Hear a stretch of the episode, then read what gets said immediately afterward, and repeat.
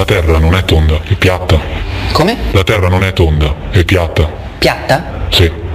Buongiorno, miei cari vicini! Ma basta. Viva Mexico! Come ti chiami? Roberto! Arranca durissimo. E lei c'ha una gran bella voce. eh? Gradevole, distinta. Canto della Bernarda. Ma chi è sta signora? Chi ha mai visto? Quindi quando noi mangiamo un piatto di riso, per esempio, stiamo mangiando un piatto pieno di esseri viventi volitivi, letteralmente. Sono veramente euforico. Everybody raise your hands, raise your hands. Put them up, put them up, put them up, put them up, put them up. Are you ready? Mi deve chiamare secco, so socio secco, ma... Lo dice.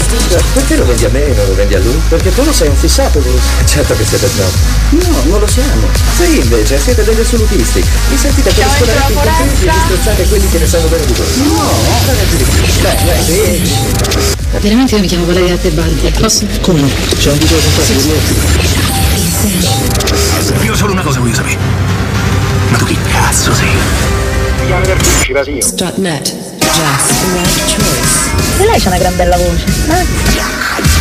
Facete con mia nonna. Altro che Viagra, plutonio ci vorrebbe. Ma perché chi è che va letto con i vecchi? Ci vado. Ma basta. Come ti chiami? Campi Benedetto è sempre Campi Benedetto. Madonna, ma come vi chiamate? Come le chiami? Si chiama Nerfici, Rasino. Maddalino. E Ma tu sei un supereroe, ma mica quel narba. Non mi deve chiamare secco, so socio secco, ma... Rubai la maschera di Lupo III alla standa di Piazza dei Mirti. Il mio primo vero giorno da ladro iniziò con le lacrime. Vorrei che l'ultimo finisse con un sorriso. FIFA lo dice. Siamo dentro la foresta, una papera cammina, incontra un lupo, il lupo fa la papera adorabile, la papera qua qua qua qua qua. Non sono stato io, lo giuro, è stato lunedì. Ma che lunedì è lunedì? Ma che non mi prendi per il culo, eh? Niente, rompimento di coglioni del decimo livello. Ragazzi, sono veramente. Ma basta. Con lo terrorista. Uffa, non ci sei mai, ciao. This is Rock Republic.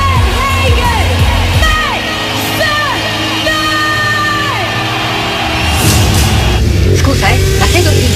Dopo aver cimbato Piazza di Spagna, ci invadono anche Cortina. Allora, allora non lo so, vediamoci la casa. Eh? Ragazzi, sono veramente euforico. che penso a tutta quella gente che soffre e combatte quotidianamente per la libertà. Tu conosci il gruppo d'acciaio? Viviamo nel crepuscolo del nostro mondo e tu ne sarai il tramonto. La forza si impone solo per piegarsi. I re erigono colossi di pietra sol perché il tempo li polverizzi. La gloria fugge come l'ombra. Tutto ciò che è umano ha in sé i semi della morte. Colui che serve la pietà è superiore a chi serve la violenza, anche se quest'ultimo si considera il padrone del mondo. La verità è che fuori da raccordo anulare pure il tempo fa come gli pare. Cioè, però amore mio, quando ti trasformi ti devi cambiare queste scarpe. Cioè, un supereroe che le scarpe di camoscio non si è mai visto, dai. Ah, l'hai visto te?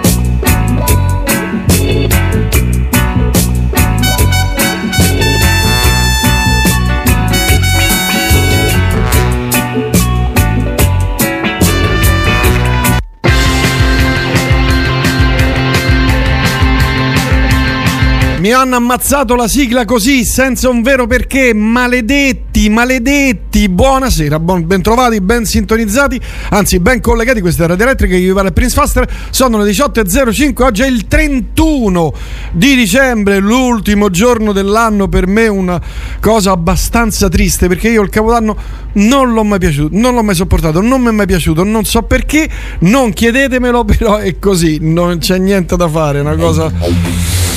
Ah, brutta, brutta. Scaldiamo i motori con i surgery e questa è grandine.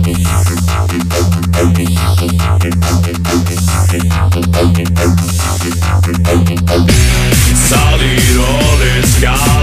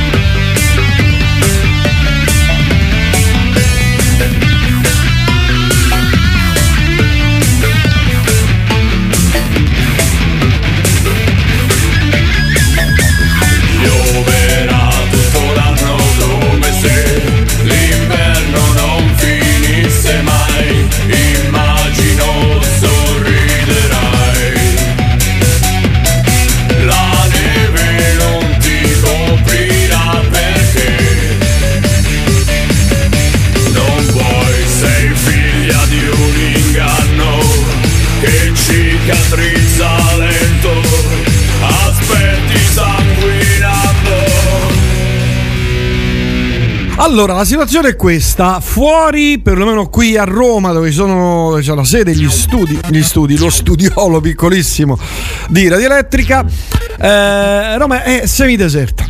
Pochissime macchine che circolano, quelle poche cariche di persone con derrate alimentari che vanno da una parte all'altra, cioè da una casa all'altra perché come sapete insomma eh, a causa covid si può stare o in famiglia insomma o da soli. Che poi a capodanno è la cosa migliore da soli tac hai capito? Massimo 3-4 persone ma proprio si fanno bagordi, si beve, ci si diverte, eh, insomma, non più di tanto, nel senso che poi certo ci siamo un po' dimenticati come erano i capodanni pre-Covid, dove la gente da mezz- dopo mezzanotte usciva tutta verso l'una, le due, insomma andava in giro per strada a cercare locali, club, cose da vedere, concerti all'aperto, quelli al chiuso. È una situazione un po' strana, non, non ci è mai capitata una cosa del genere, perlomeno dal dopoguerra ad oggi. Però riusciremo a superare anche questa Punto interrogativo? Sì, supereremo anche questo. Bisogna essere ottimisti perché io del il 2022 per me sarà improvvisare. La parola d'ordine sarà improvvisare, quello che viene viene tutto buono. Che ne so, una sera a cena va bene così, oppure due o tre giorni al mare va bene così. Subito due o tre giorni al mare prima possibile. Anche se qui a Roma eh, diciamo, il tempo è clemente perché non fa molto freddo. Si sta abbastanza bene, insomma. La temperatura è mite. Allora, insomma, tra un po' è arrivato Giovannone Ferrettone. Tra un po', verso le 18.30, parleremo con Gabriele Niola, la classifica dei più bei film del 2021 adesso godiamoci questo capolavoro.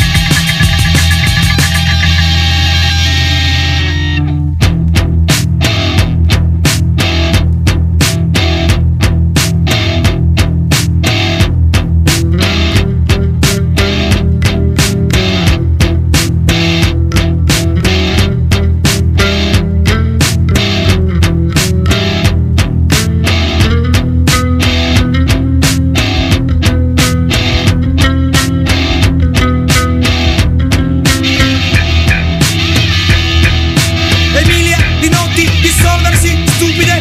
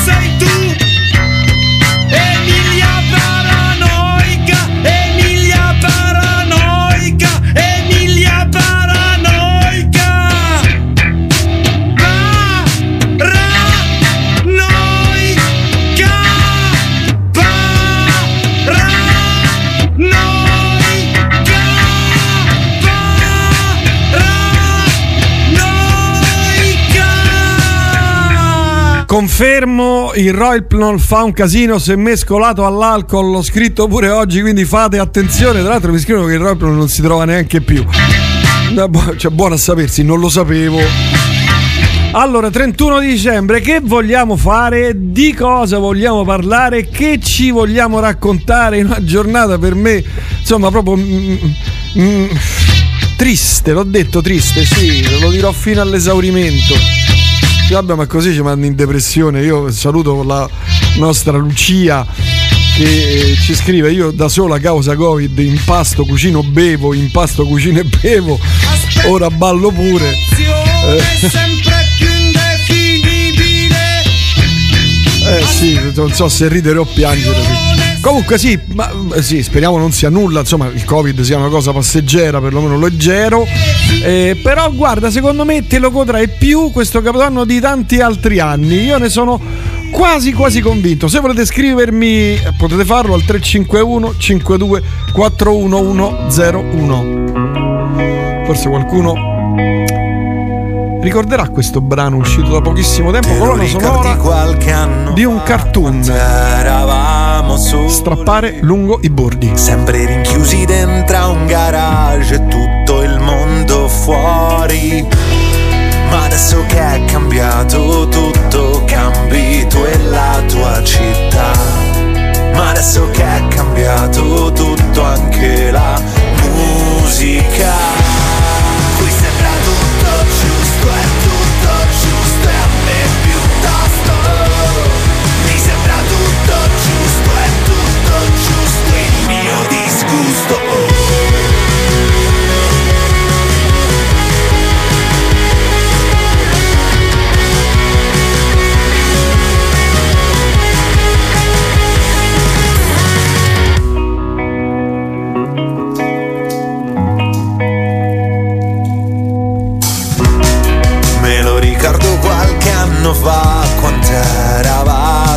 Sordi e noi cresciuti in cattività,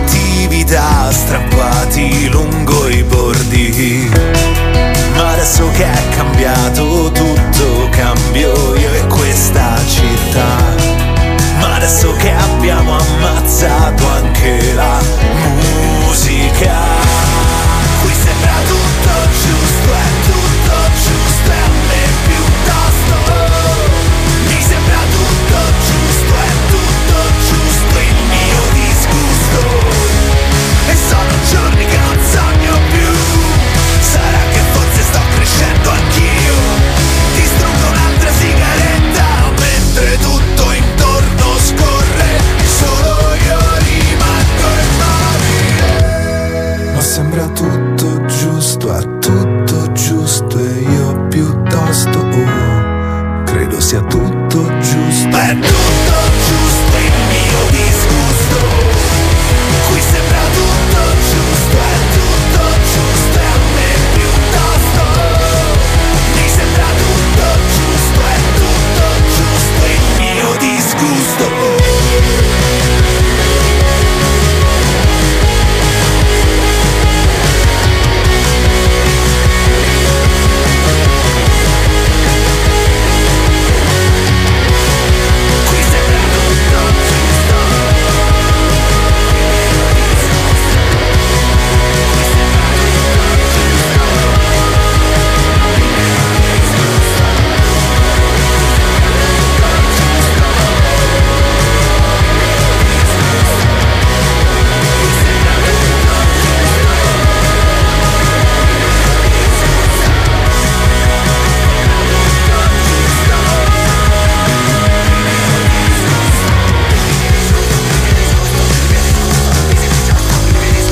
Strappare lungo i bordi Giancane a Radio Elettrica. Qui bastardi che siete. Cioè, non sapevi che il rap non si trova più? Potete se chi ci crede. No, no, lo sapevo. Io non prendo Rohypnol perché dormo da paura, anche se negli ultimi periodi, insomma, così così, ogni tanto mi sveglio la notte e faccio, "Ah, chi è? Che- che- que- quanti siete? Eh, però insomma, di solito, di norma, dormo bene. Vabbè, vabbè. Questa è Radio Elettrica edizione ultimo dell'anno. Domani mattina a darvi il buongiorno dalle 9 alle 12 ci sarà Gigi Ariemma. Cavola, cavoletto. Mica, mica, mica io, eh. Gigi Ariemma ci sarà. che morirò in questa stanza di merda non ha Sarà un buonissimo 2021 perché lui, è, non lo so, secondo me porta bene. Porta bene.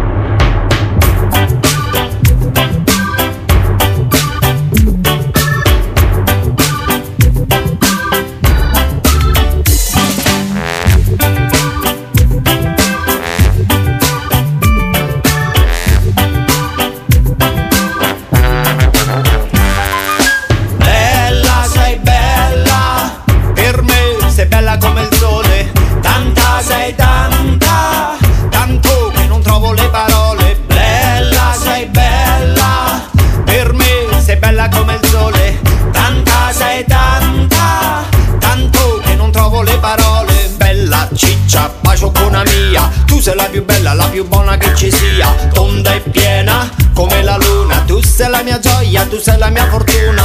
Quando vedo tutto quel ben di Dio, quello che vorrei farti lo so solo io. In un corpo solo così tanta e tanta grazia. Tu lo sai bene che guardare non mi sazia. Bella, tonda come la gioconda. Tu sei la mia dinamite, tu sei la mia bomba. Sexy tanto quanto pesi. I miei sensi tieni sempre accesi. Come la dea della fertilità. Porti l'abbondanza insieme alla felicità. E non parlarmi di diete e digiuno. Ho tante curve come in Formula 1.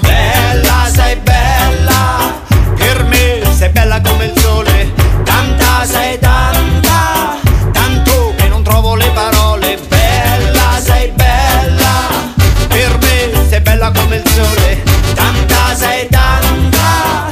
Tanto che non trovo le parole. Quando ti abbraccio io ci provo gusto. Con le morbidezze tutte quante al punto giusto. Vivere con te è sempre più una favola. Goduriosa a letto, proprio come a tavola. Sei giusta per me, sei proprio la mia diva. Perché la tua bellezza da ogni angolo straripa. E a quelle donnine tutte belle d'ossa. Preferisco te perché sei bella grossa. Basta con i calcoli della dieta zona. Chiamerei altrettanto anche in versione buzzicona. Tanti sacrifici ti procurano solo stress. Non ne posso più dei tuoi prodotti no fat. Non dico che ti voglio casa come platinette. Ma ti scongiuro, scendi da quella cazzo di ciclette. Ammiro le tue forme, adoro la tua silhouette. Te la canto un'altra volta perché lo sai che c'è. Bella, sei bella. Per me sei bella come il sole. Tanta sei tanta. Tanto che non trovo le parole. E non ha senso fare psicodrammi se aumenti di peso di un paio di grammi. Meglio abbondare, gli antichi l'hanno detto. Perciò non ti bruciare anche se ingrassi di un etto. Per carità, niente obesità, la malattia più grave della nostra società. Sono d'accordo, zero fast food. Dieta mediterranea e poi non ci pensiamo più. Mica come quelle che per metterci il costume quando viene la stagione estiva perdono anche il lume della ragione. Fanno ogni follia per perdere la ciccia insieme a quella l'allegria. Non dare retta all'amica invidiosa. L'uomo preferisce la donna formosa. Se magra infelici è il nuovo che avanza. Viva la ciccia, viva l'abbondanza. Quindi ti prego non ti sciupare mai Perché sei la più bella e la più bella resterai. Quindi ti prego non ti sciupare mai Per me sei la più bella e la più bella resterai. Quindi ti prego non ti sciupare mai Per me sei la più bella e la più bella resterai. Quindi ti prego sciupare mai. Per me sei la più bella e la più bella resterai. Parole sante, parole sante, cari radici nel cemento, bella ciccia, questa è dedicata a tutte le ascoltatrici che in questi giorni stanno mangiucchiando però non bene, dice no, devo mantenere la linea, ma mangiate, godetevi un bel panettone, una bella, bella fettona di panettone e il torrone, e poi le lasagne, i cannelloni e poi che, che altro c'è, insomma i dolci altrimenti diventa la vita un po' tutta triste. Oh, cosa mi dite Cube se vi dico Cicileo? Cicileo? Che ne pensi di The Book of Boba Fett? A me è venuto in mente il remake di Bernadette da te paventato. Questa me la segno perché la devo, la devo dire. Aspetta, eh, eccola qua. Devo, devo leggerla a Gabriele, porca miseria. Sì, no, ho vi- ho visto mezza puntata in realtà. Lo trovo un po' lento. Visto che ti piacciono i gattini, ecco la giusta attitudine per il capodanno. Perfetto, un bellissima foto un bellissimo gattino sul divano. Che bello. I gatti sì che sono avanti. Anzi, se fate e tirate un botto stasera, pensate agli animali, ai cani e ai gatti, a tutti gli altri animali che si spaventano a bestia. Io ho la mia gatta che si ficcava sotto il letto e impazziva, poveretta. Ogni volta che sentiva un botto scappava per tutta casa terrorizzata. Quindi l'unico botto che eh, sarebbe insomma opportuno fare è quello del tappo della bottiglia. Quello sì.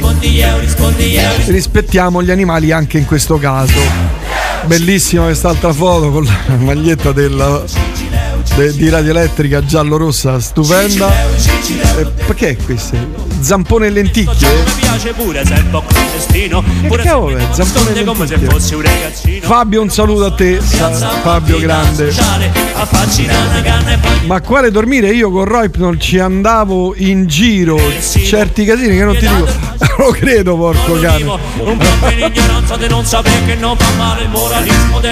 Stamattina mi sono ripromesso stasera niente basta Faster, basta. Invece mio figlio di 8 mesi mi ha quasi minacciato con un cucchiaio e ora siamo qui come al solito.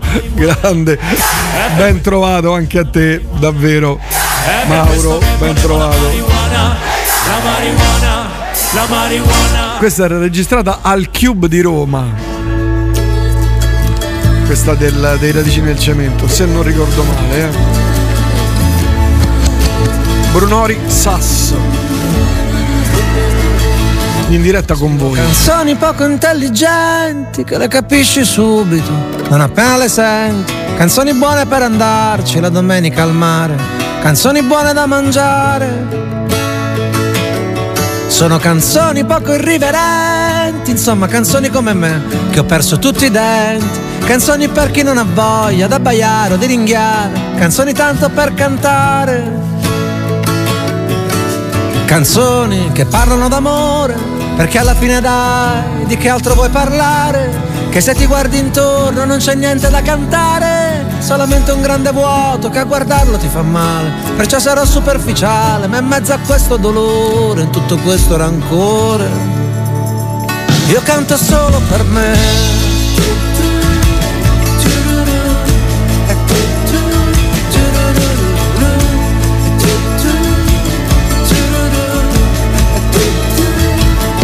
Le mie canzoni poco intelligenti che ti ci svegli la mattina e ti ci lavi i denti. Canzoni per chi non ha voglia di pensare o di ascoltare, canzoni per dimenticare. Sono canzoni poco consistenti, insomma canzoni come me, che non faccio più ragionamenti, che voglio solo sensazioni, solo sentimenti e una tazzina di caffè.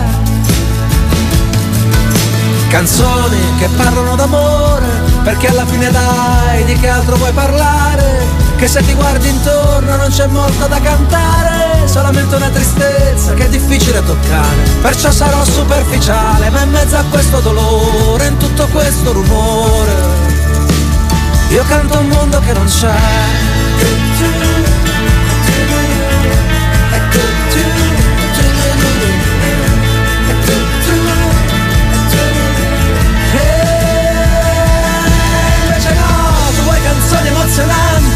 Acchiappano alla gola senza tanti complimenti, canzoni come sperle in faccia per costringerti a pensare, canzoni belle da restarci male.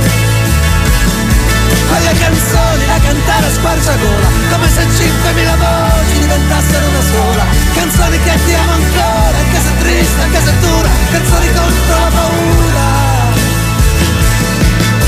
Canzoni che ti salvano la vita, che ti fanno dire no, cazzo, non è ancora finita, che ti danno la forza di ricominciare, che ti tengono in piedi quando senti di crollare, ma non ti sembra un miracolo che in mezzo a questo dolore, in tutto questo rumore, a volte basta una canzone, anche una stupida canzone, solo una stupida canzone, a ricordarti chi sei. ricordarti chi sei.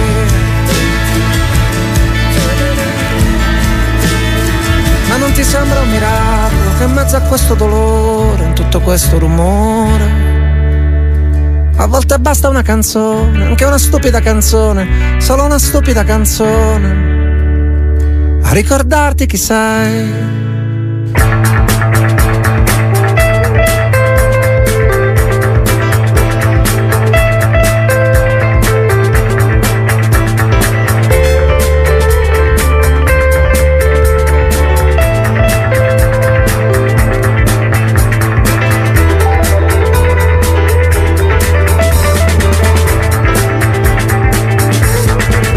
E allora ci siamo, ci siamo, ci siamo. 3, 2, 1, via!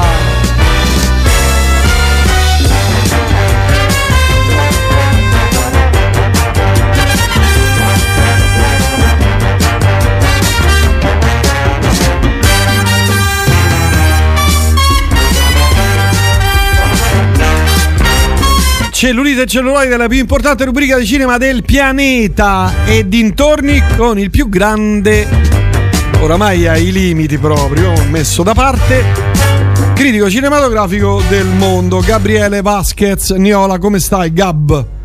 I più, i più grandi dei messi da parte. Eh sì, be- beati gli ultimi, perché saranno Sì, esatto. i limiti, diceva quello uno famoso. E insomma, oh, innanzitutto auguri, buona fine e buon principio, diciamocelo. Tanti cari auguri. A te e alla famiglia che tra un po' aumenterà di numero. Eh già. E quindi ha voglia a prendere mazzette sotto banco. cioè, avrà- Ne servirà sempre più esoso a diventare. Eh, porca miseria, sì, no, però fai bene secondo me, eh. Fai bene. Allora, detto questo, io ti dico subito, stavo vedendo il box office, ho visto così, Spider-Man sta a 17 milioni, oh. Sì, sì, sta a cifre da pre-pandemia. Porco cane, cioè è il film in assoluto, io ancora lo devo vedere. Guarda, ti dico, domani o domani l'altro lo vado a vedere. B- merita, perché mi- tutti mi dicono che è filmone, filmone. Tutti mi dicono che è un film- sia un filmone. Don't Look Up. Ci sei? Sì, sì. Don't Look Up Ah, eh, è... Io ho fatto un post, ho letto diversi eh, post di insomma un, un sacco di utenti da- sui social, eccetera. Tutti quanti. Ah, ma che bel film! Qua finalmente qualcuno che racconta le cose come stanno. Cioè, io l'ho trovato un film di una banalità, di una noia, ma mortale. Sì, dovevi die- andare a leggere la, la vera critica, dovevi andare a leggere, questa è la sì, verità. vabbè, dietro c'è pure il- ci potrebbe essere il fatto dei film, un film che sì, grottesco se volete, ah, dietro c'è tutta la storia dei social.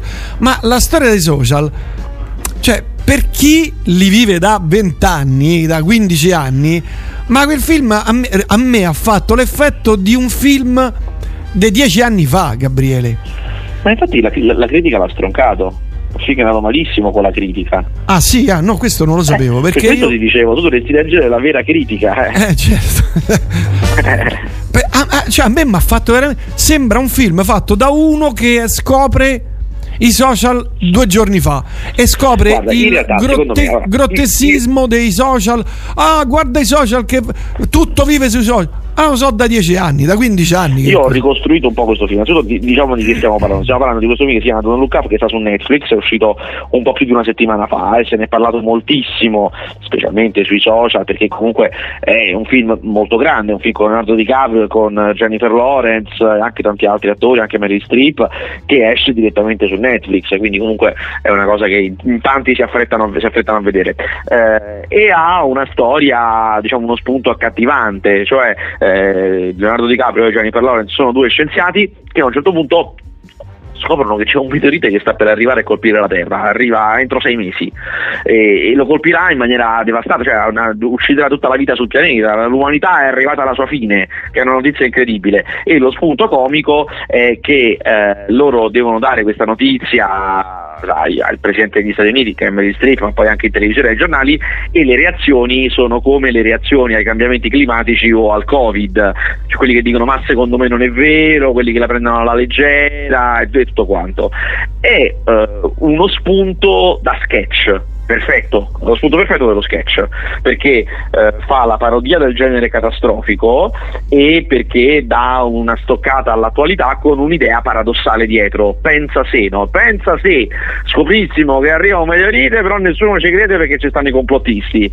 E infatti la persona che l'ha fatta, che si chiama Adam McKay, che è lo stesso di una grande scommessa, eh, di la grande scommessa, scusate, eh, è uno che ha diretto tantissimi sketch per la televisione, lui faceva, dirigeva i, gli sketch del Saturday Night Live, una grandissima trasmissione di comici americana. E questo è quello, è quello allargato. Sì, allargato ma, a me non ha, non ma a me non ha fatto neanche ridere, a parte quando gli dà le merendine che se le fa Allora, pagare, quella, loro roba, quella roba lì a me mi, mi ha fatto ribaltare quella storia delle merendine, cioè una roba Sì, che mi ha fatto veramente ridere. Giusto quella, capito? Un po' carina, però diciamo la morale del film è una cosa trita e ritrita, vecchia, desueta. Cioè, io capisco chi sta solo su Facebook, ma se tu vai su TikTok, su TikTok quel film diventa un film de- di 50 anni fa perché ci sono talmente tanti squilibrati che fanno cose talmente più assurde, talmente più deliranti che quel film diventa il nulla. Cioè, a- la critica sui social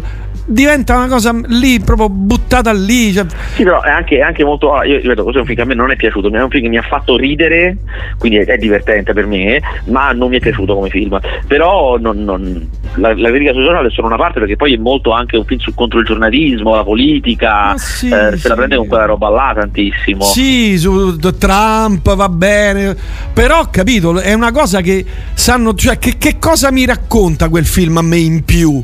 Anzi, sono, d'accordo, io, sono d'accordo. sono io che Poi si- racconto... Si crede molto intelligente poi il film, pensa di essere chissà cosa. Ma proprio per niente, secondo me. Cioè, sono io che posso raccontare qualcosa al film. Cioè, non fa ridere. E poi ti dirò di più.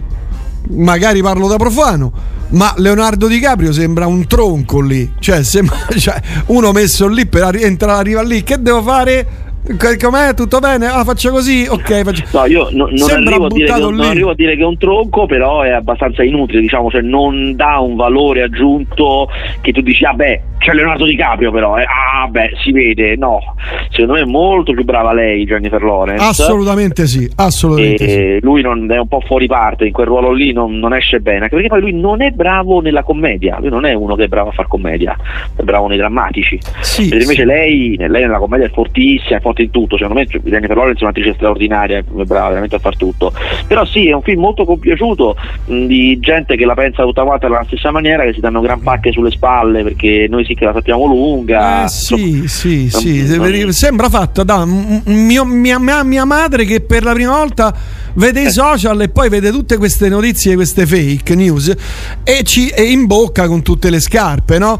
E Mm. poi l'ultima cosa che mi ha fatto veramente cadere le braccia è la, eh, l'influencer lì, quella con eh, lui in collegamento diretto, cioè una cosa che proprio. Aspetta, quale? Quale? Ari- Ariana Grande? Sì, eh, non so chi sia, insomma, vabbè, sì, Ariana Grande. La cantante? Sì, la cantante, tutta. Cioè, m- mamma mia, sono cose proprio. Che ripeto che se vai su TikTok te cioè, ti distrugge, capito? Dice, ma che cioè, que- quello è lì dovrebbe, su quello dovrebbero fare un film, no? Però aggiornandosi alle dinamiche eh, dei social Certo. di oggi, no di Facebook che è, un- che è un social per vecchi dei rincoglioniti, capito? Come me, come te, forse. Per- mm, cioè, non, non- non mi racconta niente, non mi, non mi- non mi ha dato veramente, non mi ha fatto neanche ridere. Ma comunque Sì, questo capisco, capisco. eh, ma ma proprio annoiato. Sono stato massacrato su, su, sui Sì, allora ripeto, io, io- io- io non mi sono annoiato, mi, mi sono divertito nel senso che ho riso, però è un film che trovo molto sciocco, concordo, è un filmetto veramente stiracchiato, con, con dei finali abbastanza bruttarelli, insomma, niente di che. Di palo in frasca, Fabrizio scrive: Ciao Prince, che ne pensi di The Book of Boba Fett? A me è venuto in mente il remake di Bernadette da te paventata. Io ne ho visto un pezzo, ammetto, non, non l'ho, non l'ho vista tutta la prima puntata perché mh, voglio aspettare che ci siano tutte le puntate. Però a me sembrava un po' lento que- que- quella Eh, anche a me sembra un po' ma- mamma Replica in mia. tante cose, chiaramente è, anche se ha un altro titolo, è un po' il proseguio di The Mandalorian, chiaramente. Per- però io non l'ho Plus. capito, non l'ho capita sta storia del The Mandalorian perché perlomeno la prima parte, i primi 20 minuti Cioè, il, il- il- il- no, il, lo, lo Jedi non c'è. Cioè, No, perché il, ma perché non Mandal- c'è questo? Cioè, No, The Mandalorian finiva con lui, Boba Fett, che si installa con lei, la cinese, in quel, eh, nel- nell'ex, ehm, nell'ex palazzo di Jabba the Hutt, lì dove, dove li troviamo adesso. Sì, esatto, eh. Si cambia personaggio, il Mandaloriano non c'è più e c'è lui come protagonista. Eh, l- e anche un po' l'aria dovrebbe essere un po' quella, però almeno questa prima puntata, insomma, anche secondo me molto molto poco mordente. Non si è ancora capita quale sia la trama, questo ancora non è chiaro. È vero, è vero. Si capisce niente. Sì, no, se capito niente, c'è, mh, c'è- c'è un po' la, storia, la, la backstory sua, cioè la storia del lui, i suoi ricordi, Fett, che, sì, gli è successo, sì. Parliamo sempre di universo guerre stellari, eh, il, il film si aggancia. Noi in teoria, in teoria noi Boba Fett, questo personaggio qui, l'avevamo lasciato nel, attenzione, terzo film della trilogia originale, cioè nel ritorno dello Jedi. Lui viene mangiato da un verme della sabbia eh, e, fin- è mo- mor- e noi pensavamo morto. Invece in questo primo episodio si vede lui che ricorda come è uscito dallo stomaco sabbia, sì, di dalla- quel sì, ver- sì. vermone della sabbia e poi che gli è successo, una, una parte quantomeno delle cose che gli sono successe. Eh, non lo so, vediamo, vediamo, anche io sono un po', sono un po scoraggiato. Sai eh, che, però cosa, sai che cosa mi ha fatto proprio riflettere nel senso brutto della parola? Cioè, mamma mia, le scene di menare. Eh, lo so, Mamma anche io pensavo la stessa mia! cosa. Cioè, eh, quando dai calci volanti, cioè, fa proprio con la gamba piegata, capito? Piano sì, piano. sì, sì, è proprio fasullo, sì, Ah, sì. quando fa cazzotti proprio ti, ti do un po' ehi tu ehi attento a te ti sto dando un pugno ma Boom! Pow! Pov Eh. Eh, per la prima puntata cioè perlomeno i primi 20 minuti che ho visto erano veramente mosci mosci mosci Comunque, un abbraccio gigantesco al nostro Prince da Riccardino e Alessia. Un abbraccio a tutte e due. Angelo, che saluto. Ah, ecco qua. Per me, comunque, non è un film sui social, è un film politico che passa anche dai social come passa dalla TV e da tutto il resto. E l'ho trovato ottimo. E DiCaprio mm, non è un tronco, semplicemente interpreta un personaggio che è un tronco, uno scienziato impacciato. Sì, però, però non fa la differenza, cioè è un film in cui obiettivamente se mettevi un altro non cambiava molto, Sì. non è che lui fa una prestazione eh, che ti dice ah però vedi, mazza c'è DiCaprio, eh, è un attore che recita bene, figuri, non è che recita male, ma insomma non leva e non mette, ecco. Sì, anche qui il discorso su- sui social, sulla televisione, sulla politica, sono tutte cose vecchie, cioè che io le ho viste e ho detto Madonna, ma ancora sta roba? Cioè ne abbiamo visti di film così, quanti? No, Gabriele, Sì, di- sì. quanti ne abbiamo visti di film così, fatti centomila volte meglio? Di film che denunciano la politica americana, i social e tutte queste cose qua. Quanti ne abbiamo visti? Sì, sì, sono d'accordo, sono d'accordo. 100.000 proprio, eh, mamma mia. Però per carità, tutti i gusti sono gusti, eh. Sono rimasto proprio. boh. Vabbè, parliamo di cose belle, va, poi fa- faremo la classifica, anzi farei la classifica dei film, migliori film del 2021. Allora, tutti mi stanno chiedendo Matrix Resurrection. Come? Matrix Resur- Resurrections ne avevamo annunciato, insomma, ne avevamo un po' parlato la settimana scorsa, è uno dei film che è uscito ieri in sala ed è un film veramente particolare, veramente strano. Eh, è... Ah, è difficile parlarne perché non voglio fare spoiler. Eh, sì, in teoria si ricollega agli altri, ci sono tutti gli attori e quindi anche i personaggi degli altri tre Matrix, quindi chiaramente è collegato, addirittura si vede nel- in questo quarto film si vedono molte scene degli altri tre film, quindi è direttamente collegato, però parla proprio di tutt'altra cosa, è, è un film sulla fatica che fa un creativo ad Hollywood, che è strano dirlo parlando di Matrix e questa è la cosa che ha sorpreso tutti. Alla fine a me che faccio il lavoro che faccio è un film che stranamente mi è, stranamente piaciuto, ma penso che agli altri farà, farà schifo, perché è, è un film sabotato in cui l'azione non è fatta bene per niente e lei, la Wachowski, è bravissima a fare azione in realtà, ma eh, quindi è diretta molto male, è, un- è un po' sciocco in tutta la sua seconda parte, però se lo vedrete capirete secondo me che è fatto apposta sciocco. Voi direte ma che senso ha fare un film sciocco apposta? Eh, se lo vedi un po' capisci, come, come se fosse un film sovversivo, un film che si ribella alla sua stessa produzione. Mm, Eh, è, è strano a dirsi, eh, però è qualcosa di unico, questo sicuramente. Senti, altri film che sono usciti questa settimana, io qui vedo Me contro te, il Eh, film. me contro te, me contro te è una storia incredibile. Allora, me contro te io non sono riuscito a vederlo, non me l'hanno fatto vedere proprio, cioè, oh, non me l'hanno fatto vedere, io ti ho, schia- ho chiamato, ho scritto, no, lo nascondono. Alla fine, quando mi sono, mi sono imposto, ho detto, "Senti, eh, cioè, cioè, quando è che lo fate vedere? Basta. Eh, detto, no, no, lo vedono solamente quelli che devono fare interviste. Vabbè, eh, posso fare un'intervista? Posso fare Eh. un'intervista? Eh, no, eh, scelgono loro le testate, sai, sono affezionati. Beh, perché? Perché questi due, me contro te, sono due youtuber, non sono due del cinema, sono due youtuber eh, che hanno un canale pazzesco, seguitissimo, per bambini, sostanzialmente. Ma nel- nella realtà? Cioè, Sì, sì, sì, sì. Ah, sì, sì. ok. Eh, il nome della coppia si chiamano I me contro te, Ah, il, ok. il nome del duo. E, è un canale per bambini. Eh, e hanno fatto un primo film, mi sembra due anni fa, due anni e mezzo fa, forse addirittura tre, che fu un successo pazzesco, successo pazzesco. Hanno fatto il secondo sotto Covid, successo mostruoso, quello è uscito ad agosto, quest'estate. È stato, fino a che non sono usciti a filmarlo era l'incasso più grande della stagione. A mappa. Eh, è una cosa incredibile. E adesso, ieri, è uscito, anzi, fammi vedere com'è andato. Fammi vedere com'è andato. È uscito questo terzo film. Hanno 6 milioni di iscritti su YouTube. 6 Sì, milioni. Cioè, una, una potenza una cosa- vera. Ma assurdo. Ma che. Fammi vedere com'è andato ieri. Intanto io voglio vedere che cavolo fanno questi qui. Aspetta, eh. Perché oh, 6 milioni di cose ce, ce l'hanno in pochi, eh. No, ma scherzi, sono, sono fortissimi. Tanto guarda com'è andata, tu io vediamo un po'. No, esce domani, non esce oggi. Esce Aspetta. domani. per tutti voi! Oggi è l'ultimo giorno del 2021 e oltre che augurarvi un felice fine anno, noi vogliamo ricordarvi che domani è il grande giorno! Domani finalmente il nostro nuovo film, Me contro te il film Persi nel tempo, sarà in tutti i cinema d'Italia! Potrai andare con i tuoi amici, la tua famiglia e divertirti insieme. Ah, vabbè, proprio per bambini, ho capito. Eh, Insomma, sì, anche sì, da esatto. come parlano. Madonna, 6 milioni, beati loro. Sei soldi che fanno. Cioè, pensa ai soldi che fanno. Cioè, co- come, ma come gli sarà venuto? No, perché poi chiaramente a quei livelli hanno la linea di astucci, di quaderni, c'è tutto il merchandising. Ma no, che bravi. Guarda, ecco, quando io vedo No, no, queste perché persone bravi, bravi, bravi, sì, bravissimi, bravissimi. Solo applausi, guarda. Sì, sì, sì. Figurati.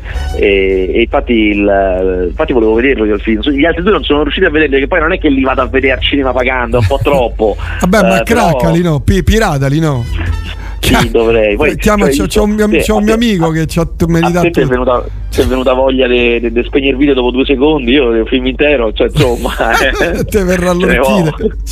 Vabbè, però ripeto, immagino sia fatto proprio per i bambini Ma piccoli. certo, certo, certo. Ah. E, e, insomma, adesso questa uscita di questo film loro adesso rompe, secondo me romperà tante uova nel paniere agli altri, perché loro, ripeto, cioè, hanno portato, hanno fatto 5 milioni mi sembra ad agosto sotto covid cioè in- a, a capienza dimezzata cioè hanno fatto delle cose pazzesche. E adesso esce questa settimana in cui escono delle cose importanti specialmente per il cinema italiano perché abbiamo parlato nelle settimane scorse di più che altro di uscite straniere importanti. Questa settimana invece escono dei film italiani con delle speranze forti di incasso perché lo raccontiamo da qualche anno è cambiato l'equilibrio. Non è più il Natale il momento in cui i film italiani fanno il grosso dell'incasso Eh, aspetta, Gabriele. Gabriele ti, sei, ti sei oscurato con la voce. Rimetti il, il telefono bene. mi sentite? Adesso sì, sì, vai. Dicevo, è cambiata questa cosa da qualche anno, non è più il Natale il momento in cui i film italiani incassano, ma è il primo dell'anno. Quella è la nuova data forte per il cinema italiano, l'ha fondata, creata eh, Checco Zalone, che esce sempre il primo gennaio, e, e anche, anche altri che sono usciti il primo gennaio hanno fatto ottimi incassi, ovviamente quando non c'è Checco Zalone chiaramente. Eh, Eh, eh, questo è uno di quegli anni in cui non c'è Checco Zalone e ci sono due film italiani che sperano di fare un grosso incasso. Eh, uno è la Befana Vien di Notte 2, che devo dire è un buon film, anche questo è un film per bambini, è un film per under 13, diciamo, ma è fatto all'americana, è fatto bene, ma in maniera spettacolare, con degli effetti speciali decenti, non voglio dire addirittura belli, che è esagerato, decenti, però è ben raccontato, anche, ma anche io che poi me lo sono visto chiaramente, eh, è anche divertente, insomma è un film veramente, veramente ben fatto, che se dovete portare figli in età giusta da questo tipo di film al cinema, questa è una cosa che secondo me andate sul sicuro e io sono contento che il cinema italiano faccia anche questo. Ecco. L'unica cosa negativa è che c'è Monica Bellucci. eh, che mi Vabbè, ammazza. però non, non è protagonista, non è Ah, protagonista. no, meno male. Chi è? Fabio De Luigi, Alessandro No, Abbe? eh, Paolo Luigi è il cattivo e la protagonista è la bambina che sarebbe la Befana da, gio- da piccola, il- avventure della giovane Befana sarebbe. Ah, ho capito, ho capito. Questa bimba si chiama Giul- Giulietta, credo sia un. No, si chiama Mari- Zoe, Mari- Zoe Masselli. Ah, Zoe, sì, sì, la bimbina.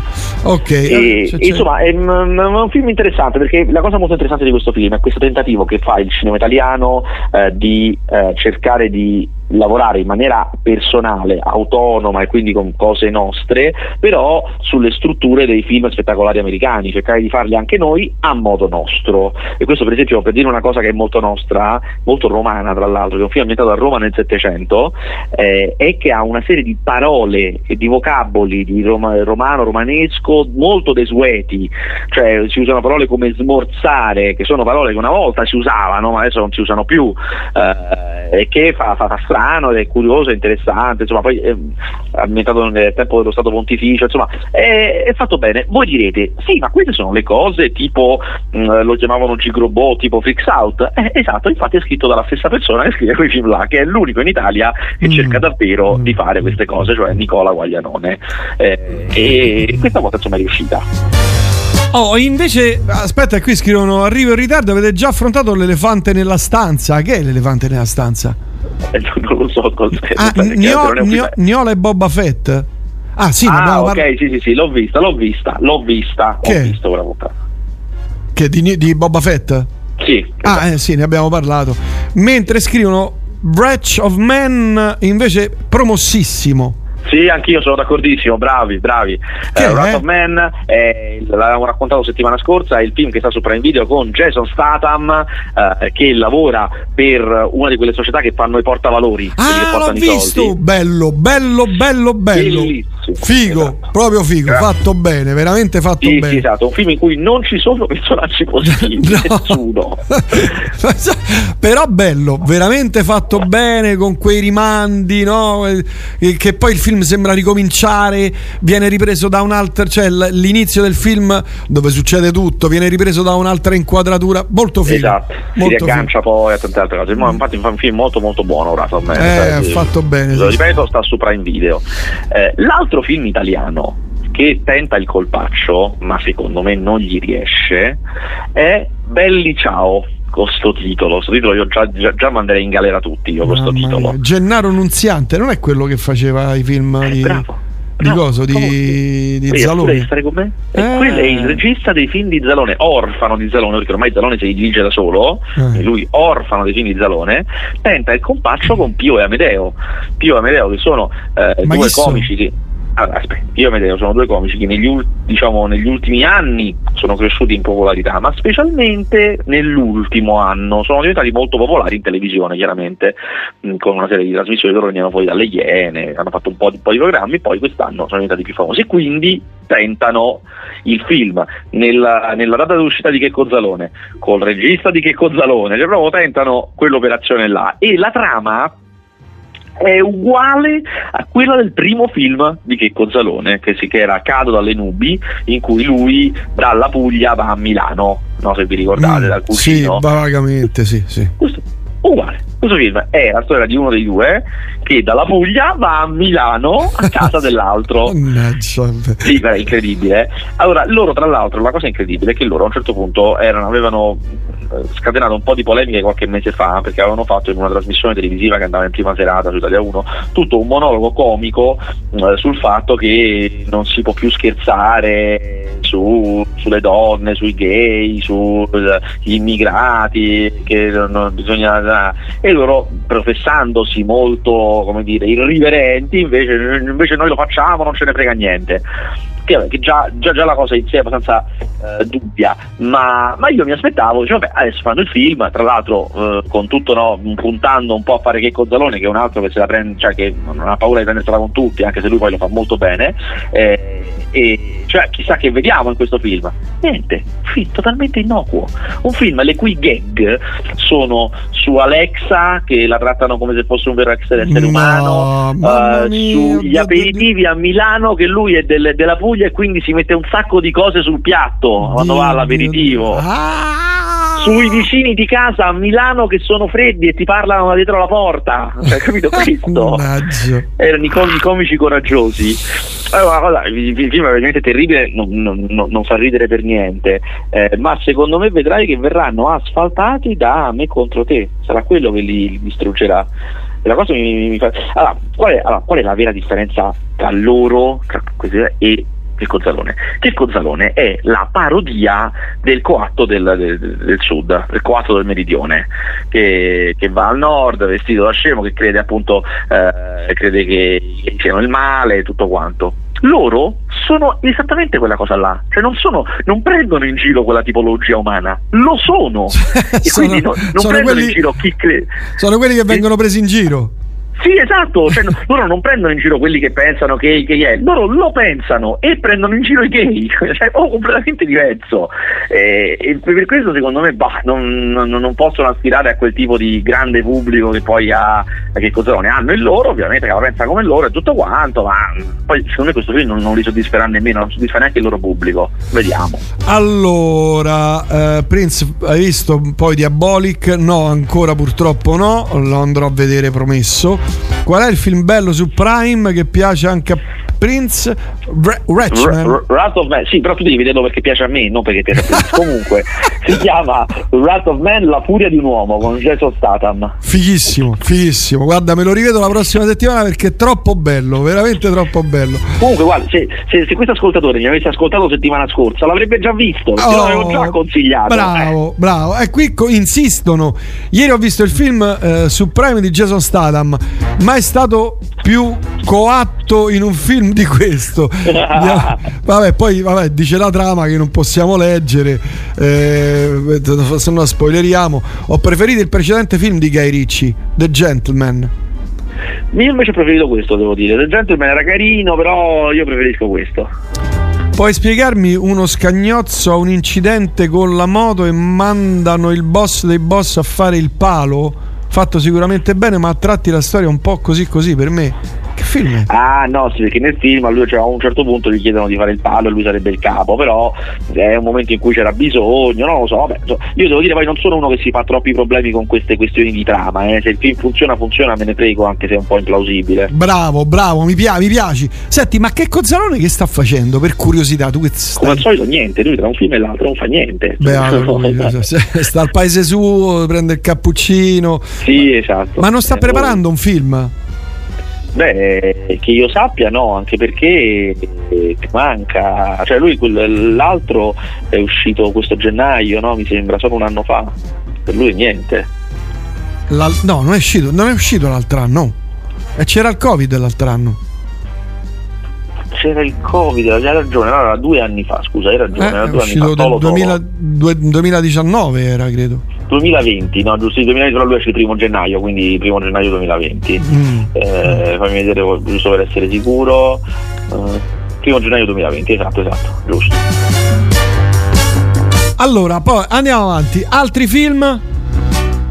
Altri film in uscita eh, c'è Illusioni perdute, questa è la- la- l'alternativa d'autore. Illusioni perdute è un film tratto da Balzac, quindi un film francese su storie francesi ambientate nell'Ottocento francese, eh, su eh, un poeta di provincia che va a Parigi e scopre come funziona il mondo dei poeti a Parigi, il mondo delle case editrici pieno di corruzione, critici corrotti, eh, ca- ca- case editrici ancora peggio. La cosa più bella è l'editore della casa editrice che non sa leggere, è analfabeta beta, però fa l'editore e decide lui cosa si pubblica e cosa no, eh, che è interpretato dal grandissimo Gerard Depardieu. È un film molto buono, è esattamente quello che vi aspettate, però è fatto molto bene, molto buono, eh, ben scritto e con un sacco di attori importanti, c'è anche il grande Xavier Dolan in una parte importante, insomma eh, se vi piace un pochino di più il cinema d'autore, Illusioni perdute è un'ottima scelta. Qui mi scrivono che Cozzalone nell'ultimo film forse ha preso 10 milioni di euro, ma mi sa pure una cosetta di più. Ah, que- lui personalmente devo dire non lo so, cioè non so qual è il suo cachet, non, non- non ho la minima idea. Però ha fatto incasso quanto? Ha fatto 100 milioni? No, ha fatto 40, una cosa del genere, che il suo record è 60 e mi sembra che aveva fatto, adesso ve lo dico subito, quanto aveva fatto con questo, aveva fatto un po' di meno perché chiaramente non è pensabile. No, credo che il record suo, ne parlammo, fu, fu 100, eh. No, no, no, no, il 60, il 60, il 63. no. Allora, questo, Tolo Tolo, ha fatto 46, mentre invece il film del record, che è Covado, adesso ve lo dico, ha fatto 65. 65 è No, il, ah, il suo no, massimo. Ma che poi è il massimo del cinema italiano, eh, per cui sì. Ah, lui dice di cachet, ma credo che il film se lo diriga lui, quindi si prende tutto quello che Sì, vuole. qui lui prende il cachet da regista, da sceneggiatore e da attore, figurati. Bravo, bravo, che bravo. E poi se ne vive lì in Puglia. Che poi si sta Che, pure che- che- bene. che- che servono un sacco di soldi per vivere là, eh, Eh, sì, costa un sacco la vita. eh, certo, come in Svizzera. No, ma secondo me fa bene, se ne sta al paesello. Mi dicono che lui proprio va dal bar del paese, si mette, so che si mette lì a leggere il giornale, a prendersi il cappuccino, a pranzo alla trattoria sul mare, proprio uno tranquillo. Vabbè, beato lui. Vabbè, altri film mi pare non ce ne siano. Beh, no, queste erano le uscite. C'è Tiepide acque di primavera che, che è giapponese. Eh, sì, è un film giapponese, ma ve lo dico, non è piaciuto manco a me. Porco! Quindi è proprio una cosa, ter- proprio una cosa terribile proprio. Ah! E a questo punto però veniamo allora alla classifica dei 10 film più sghici di Gabriele Niola. Certo. Numero 10. Allora, aspetta che devo andare, devo andare a recuperare. Settimana prossima esce The Kingsman. Oh, Marco cane. Allora, sono queste 1, 3, 4, 5, 6, 7, 8, 9, 10. Sì, è questa qua. Ce li ha, sì. Ok. Ecco, vai. Eh, solo quelli è usciti in Italia e non quelli che io ho visto ma che non sono ancora usciti. Quella è tutta un'altra classifica con altre cose. Ah, ok, vabbè. Quindi solo quelli che sono usciti in Italia. Piattaforme e sale. Perché poi io ho fatto, ho fatto anche una classifica solo piattaforme. Ah, ok. Allora, piattaforme sale. Numero 10. Film di Netflix, La vetta degli dei. Film stupendo, uscito pochissimo tempo fa, ne abbiamo parlato qualche settimana fa. Animazione francese tratto da un manga giapponese, quindi c'è questa cosa strana per cui loro sono tutti giapponesi in questo film d'animazione, ma in realtà è fatto in Francia, è un film francese. Eh, storia di alpinisti con queste montagne pazzesche, questi alpinisti che scalano, c'è un mistero intorno eh, a una scalata e uno di questi che indaga. È un film che mi ha conquistato di, veramente di ambienti, di posti, di, eh, ma poi la tenacia di questi uomini che negli anni Ottanta è ambientato che scalano queste montagne rischiando la vita solo perché sì, per scalare. Io ho passato tutto il film a chiedermi ma perché? Cioè perché devi rischiare la vita in questa maniera terribile? Eh, però bello, veramente un gran film, La vetta degli dei. Numero 9. Freaks Out. Oh, Pr- primo, dei, primo dei uno, due dei due film italiani in classifica. Eh, Fr- Freaks Out, passato al Festival di Venezia, Gabriele Mainetti, Nicola Quaglianone, il grande cinema spettacolare italiano che non abbiamo mai avuto, che nasce qua per la prima volta.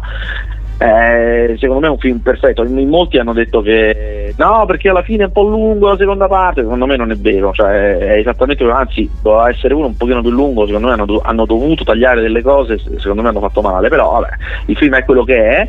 eh, si prende, riesce a ridere e anche a fare cose serie con la seconda guerra mondiale, a fare anche fumetto, roba molto esagerata, fumettosa con seconda guerra mondiale, nazisti, partigiani, c'è tutto dentro. Era incredibile eh, che questi qui dovessero rifare Gigrobo e rifarlo anche più in grande e ci sono riusciti. Pazzesco. Bravi. Numero 9 ci sta tutto.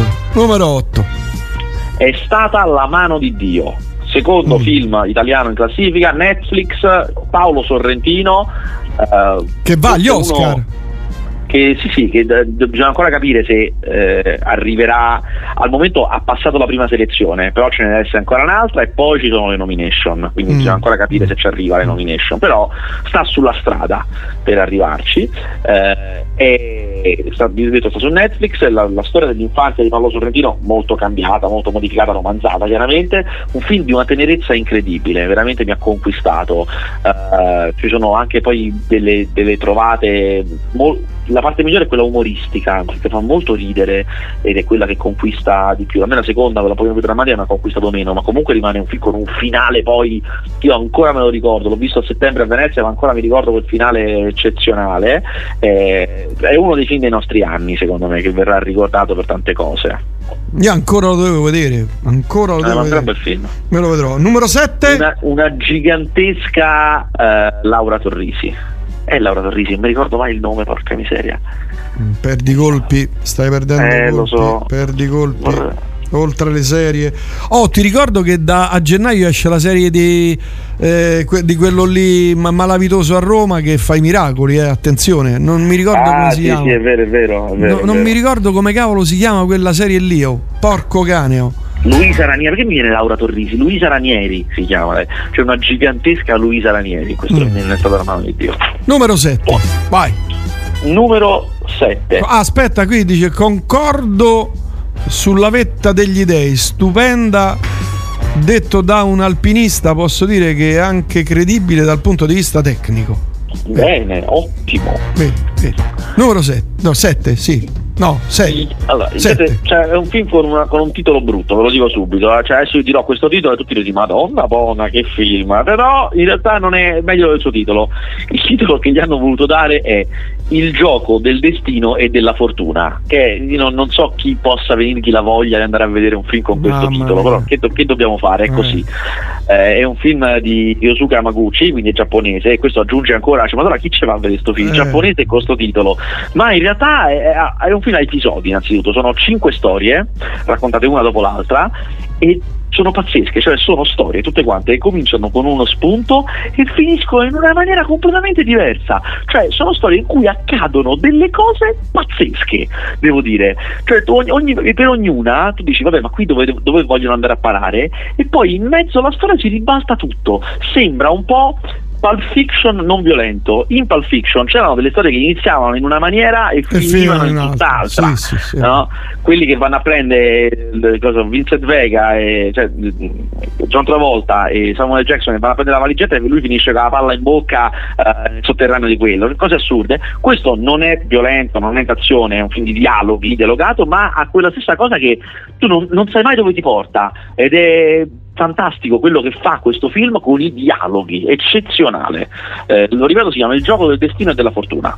Numero, numero 6. Numero 6, il film che ha vinto il Festival di Venezia, La scelta di Anne, racconta una storia che abbiamo sentito un miliardo di volte, eh, un miliardo di volte abbiamo sentito questa storia, tant'è che io prima di vederlo pensavo, madonna, nata vota, eh, cioè un eh, Francia anni 50, una ragazza è rimasta incinta, vuole abortire, ma lì non si può abortire. Cosa farà? Sempre le stesse cose. Ma che film, cioè, cavolo, cioè, roba da cancellare tutti gli altri che sono stati fatti e tenere solo questo. Cioè, questo è fantastico. Ehi. Innanzitutto, io non sapevo una cosa: che negli anni 50 in Francia, se volevi abortire, era tipo che ti segavano le gambe. Cioè, tutti in questo film hanno il terrore. Quando lei lo dice agli amici, gli chiede aiuto, la gente ha il terrore perché mandano in galera anche chi collabora a far abortire una persona illegalmente. Quindi c'è il terrore sacro di questa storia dell'aborto. Ma lei ha un carattere che a me mi fa impazzire, ha un carattere durissimo, è determinata ed è un treno, perché lei vuole mh, fare carriera, vuole diventare qualcuno nella vita, sta, in- sta all'università e, e la cosa molto intelligente del film è che è scandito col tempo. Lei fa questi tentativi di trovare una maniera possibile per abortire anche se illegale e ogni volta che non ci riesce arriva il cartello quarto mese, quinto mese, Mazza. sempre di più, no? sempre peggio. Eh, c'è un momento incredibile in cui un medico, a cui lei, lei scongiura a un certo punto un dottore, lo la scongiura proprio di, di aiutarla e questo medico gli dice, insomma alla fine dice vabbè, vabbè, gli dà un rimedio casalingo, cioè guarda, fatti questa roba un infuso news, così, fai così, fai colà, e vai, dai, vai, io non ti ho detto niente, eh, vai, eh. Lei lo fa e solo dopo, solo dopo si scopre che lui gli aveva mentito, gli aveva dato una cosa che rafforza l'utero, così, che resiste agli altri tentativi, cioè una roba allucinante. Eh, è veramente un film forte, insomma, a me mi è piaciuto proprio tanto, si chiama La scelta di Anne. Siamo arrivati al numero 5.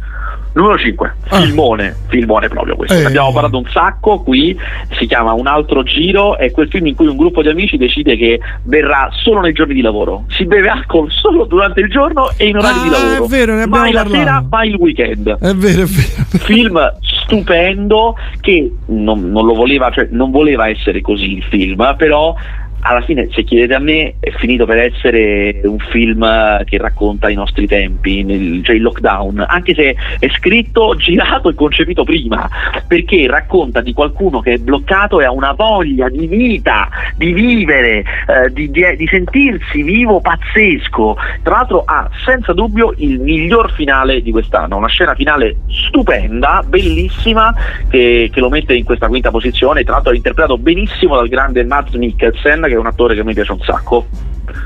Numero 4. Perché poi qui Il vincitore, del festival, il vincitore del Festival di Cannes, Titan, la storia di una donna che fa sesso con una Cadillac e rimane incinta di un'automobile e comincia a perdere dalla vagina olio motore. No, Eh, questa non me ne avevi parlato di questa qui. Stupendo, film eccezionale eh, e, e che un film così abbia vinto Cannes è una cosa che mi, mi riempie di gioia. Eh, lei si chiama Titan perché lei ha fatto un incidente da piccola, da bambina e ha una placca di titanio in testa, motivo per il quale eh, eh, come dire, entra in connessione con le automobili e, e- quello che succede è che quando scopre di essere incinta scappa e si finge, questa è una cosa incredibile, lei si- a un certo punto si finge il figlio scomparso anni prima di un pompiere, lei che è donna si finge maschio, ah, essendo incinta eh, di un pompiere completamente drogato di steroidi, questo pompiere. Eh, state capendo che è un film delirante, eh, è un film di questo tipo, è un film di carne, lamiere, di- in cui il metallo e la materia fredda, l'acciaio è molto più vivo degli esseri umani, insomma è una cosa che... ehm, veramente un, secondo me un gran gran film diretto e scritto da una donna eh, tra l'altro è un'opera seconda ed è raro che a Cannes vinca uno che non ha quasi niente dentro di sé. Io poi sono corso a vedermi anche il film precedente di lei che si chiama Raw scritto R-A-W che è ancora più bello di questo un film eccezionale. Secondo me lei è un grandissimo talento si chiama Giulia Ducournau e questo film si chiama Titan in quarta posizione. Allora, il film l'ho trovato, cioè la serie, quella di gennaio, si chiama Christian. Christian, Christian. lui è Edoardo Pesce vero? Eh, Sì, Edoardo Pesce con Giordano De Plano, poi chi altro c'è? C'è un, un sacco di belli attori. Valerio Mastandrea mi sembra ci sia pure, non vorrei sbagliare, eh. Non vorrei dire una stupidaggine. Beh, adesso lo cerco comunque. Eh, però io ci punto su questo, Gabriele, io ci punto su questo. Ci metti Ah, dei soldi? Ci punto i soldi, i quadrini, i, i ba- proprio i baiocchi proprio. Allora, qui scrivono, eh, ma un western bello, bello uscito di recente, o un horror e un, ben- un bel giallo? Western bello uscito quest'anno. perché- Detti- detti- allora, no, ce n'è uno, ce n'è. Cioè, È uscito a inizio anno su Netflix sta e si chiama Notizie dal mondo, molto bello, a me piace molto, è un film con Tom Hanks in cui lui gira per i paesi del West a dare le notizie, però chiaramente succedono tutta una serie di questioni, ci saranno anche momenti da western, cioè momenti di asserragliamento, fucili, sparatorie, tutto quanto. È un film molto bello, Notizie dal mondo. Ma è uscito quest'anno? Sì. Ma sei sicuro? Guarda, mi- Eh sì, è uscito su Netflix. boh, strano. Vabbè, eh, insomma. Poi, vabbè, eh, altre, numero 4 siamo arrivati? Numero 3. Numero 3. Allora, numero 3 c'è il. si chiama. Non si ricorda il nome del della protagonista perché non l'hanno pagato bene. Tendono a sfuggirmi. Terzetto di testa, vai. Allora, siamo sul podio. Eh, lo dico, sono tutti film, questi qui sono tutti. No, due su tre sono film molto teneri. Specialmente questo qua che si chiama La persona peggiore del mondo di Joachim Trier, è uscito da poco in sala. È un film eh, che racconta di una ragazza, racconta di una ragazza semplicemente. Eh, ed è veramente un film contagioso, cioè un film finito, quale, finito di vedere il quale hai voglia di uscire, conoscere delle persone, vedere gente, è semplicemente la storia di lei che dopo l'università eh, cerca di capire che fare nella vita, conosce delle persone, tutto quanto, però è troppo contagioso sia quello che accade, gli intrecci, sia lei il tipo che è. E poi per esempio eh, anche, è un film molto classico, eh, anche a un certo punto c'è una scena stupenda in una festa lei rimorchia uno, quindi una cosa molto, molto normale, ma come ripresa, come la partecipazione, cioè, ricorda, vera- cioè, non, non ti sembra di guardare eh, cose accadute ad altri, ma ti sembra di guardare la messa in scena di un tuo ricordo. Eh, Mm. È veramente, veramente, veramente coinvolgente. Poi, tra l'altro, è un film molto ambientato. Senti veramente che è ambientato nel presente, cioè non sono persone che ragionano, vivono come dieci anni fa, ma è un film molto contemporaneo senza volerlo ostentare. Insomma, eh, io ve lo consiglio a tutti quanti, la persona peggiore del mondo. È anche molto divertente, è molto ironico ed è tenerissimo. Non, non- non posso dire che è il film più romantico dell'anno perché il film, film più romantico dell'anno sta in prima posizione. Numero 2. un documentario che si chiama Collective, bellissimo. Documentario eh, su una cosa allucinante accaduta in Romania negli ultimi due o tre anni. Due, due tre anni. Ah, ne av- cosa ne abbiamo parlato, sì, sì, sì. veramente una cosa veramente allucinante e questo documentario è pazzesco non solo per la maniera in cui riesce a organizzare il racconto delle cose perché è molto chiaro ma per l'accesso alle informazioni di questi documentaristi cioè questi documentaristi stanno insieme a questa è una questione governativa parliamo di questioni in cui entrano il primo ministro il ministro della salute ehm, alte cariche dello Stato cioè persone importanti e loro stanno con queste persone nei momenti cruciali della storia. Cioè è come se non lo so è come se stessero con Kennedy mh, nello studio ovale quando parla del, eh, di- di- dei bombardamenti a Cuba. Cioè eh, hanno, hanno un accesso alle informazioni di prima mano e riprese proprio in diretta mentre accadono che è impressionante. Ed è un film sulla corruzione su quello che accade nelle nazioni più corrotte che veramente ti apre gli occhi perché non diresti mai che poi effettivamente le cose si svolgono in questa maniera Eh, è un film che ha creato un casino pazzesco in, pa- in patria e che secondo me racconta anche una storia che è interessante ascoltare Siamo arrivati al numero uno dei dieci film più belli secondo Gabriele Niola, quindi più belli in assoluto. Esatto. Film- È un film veramente stupefacente. Scompartimento numero 6 si chiama perché la storia è ambientata nello scompartimento numero 6 di un treno. Ma sai che io me lo immaginavo che l'avre- l'ave- l'ave- l'avessi, l'avresti messo al numero uno? No, è troppo bello, eh. è troppo bello. È una, una storia tra due persone che, cioè quando, quando il treno parte, queste due persone non si conoscono, tra l'altro lei è una ragazza, lui è un ragazzo, quando entrano lui già si è ubriacato, lui è russo, quindi già si è ubriacato da mo, sta già rovinatissimo e la prima cosa che fa è gli mette le mani addosso, proprio la prima cosa, quindi figurati eh, l'interesse per lei. Ma lungo questo viaggio, che poi è pieno di soste, perché poi scendono, fanno, risalgono sul treno, eh, lungo questo viaggio con una lentezza stupenda, il rapporto si riscalda e i due si scoprono e ci sono dei momenti veramente teneri e intimi, con- recitato alla grande. Lui, il protagonista, è un ragazzo, ha 25 anni ed è il, il- più grande nuovo attore della Russia, sta in tutti i grandi film russi che ho visto nell'ultimo anno, c'è lui sempre ed è bravissimo, è veramente una star che è nata adesso, è nata negli ultimi anni.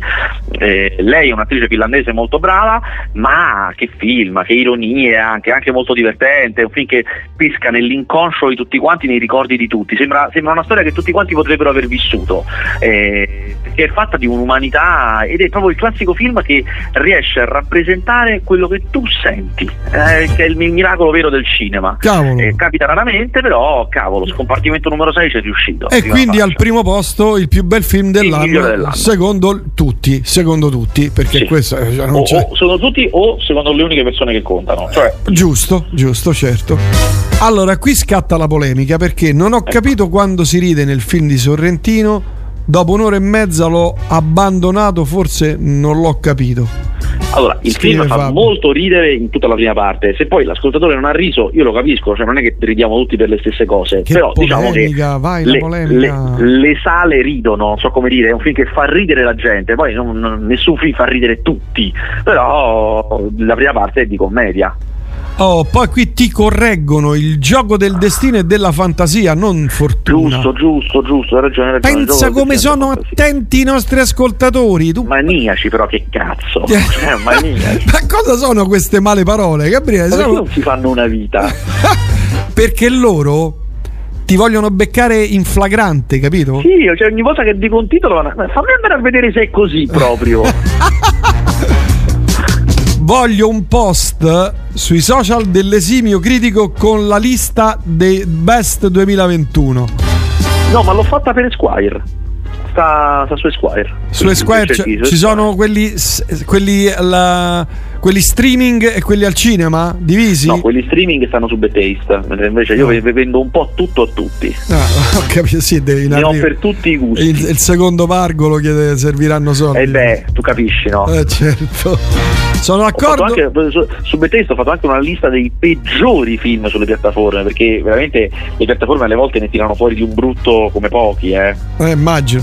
Oh, io, io però, no, parliamoci chiaro, Gabriele. Io, Taste, devo andare ogni volta a craccarlo per vedere leggermi tutti gli articoli. Eh, lo so, io lo so io voglio, fare. ah, io Io li voglio, voglio l'accesso VIP, Premium, Mega, Gold, Eh, lo Platinum. so, però io potrei, po- potrei risponderti che so solo 10 euro l'anno cioè ho non è capito, una eh, ho spesa capito. E paga questo, e paga quello. Eh, però e è un euro quel- al mese, e meno di un euro al mese.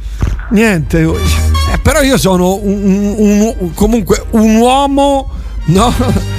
che de- del, del giro, capito? Quindi devo avergli gli, gli account gratuiti. Dell'industria. Sono d'accordo, scompartimento numero 6 è stupendo, bravo, vedi? Oh, Bene. vedi, vedi. Allora, Christian, sei puntate su Sky e ci sono eh, Claudio Santamaria, eh, Gabriele Montesi, Giordano De Plano, Edoardo Pesce, Lina Sastri, Francesco Colella, Silvio Da- Silvia D'Amico. E insomma, oh, lo sai che secondo me sta, sta serie io ci punto. Secondo me è buona. detto? Non ho, non ho- non ho sentito. No, no, Seco- secondo me sta, sta serie è buona. È buona, Eh, vediamo, vediamo, vediamo. Secondo me è buona. Io ci punto, ci punto tanto. Vabbè, e altre cose non ce ne dobbiamo No, dire? arrivati. Non ce ne dobbiamo, non ce dobbiamo dire più niente. Eh, eh, Che, che c'era? Che volevo chiederti una cosa? Aspetta.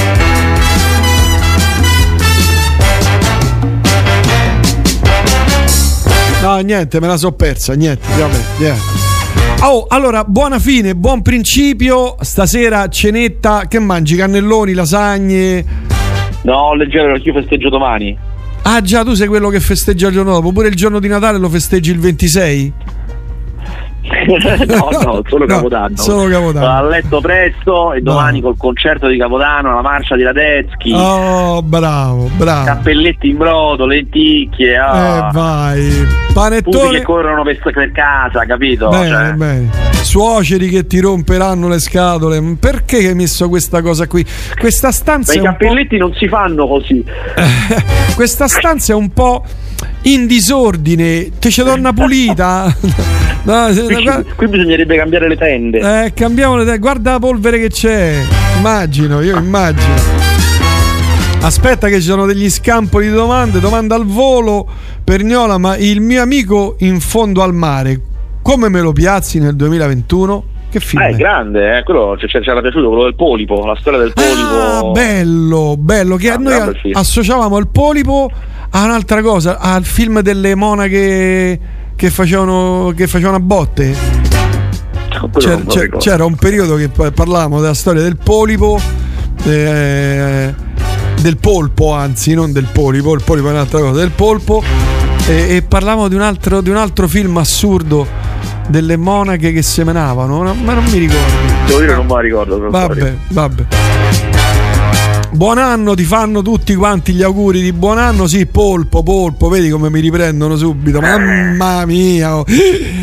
mamma mia, sti ascoltatori. Vabbè, Gabriele, buona fine, buon principio. Saluto da Katia Codice Fiscale. Dalle un grande abbraccio alla pupa pure e ai familiari, i parenti, amici. Perfetto, anche a voi. Ciao, grazie Gabriele. Ciao, ciao, ciao, Ciao. ciao.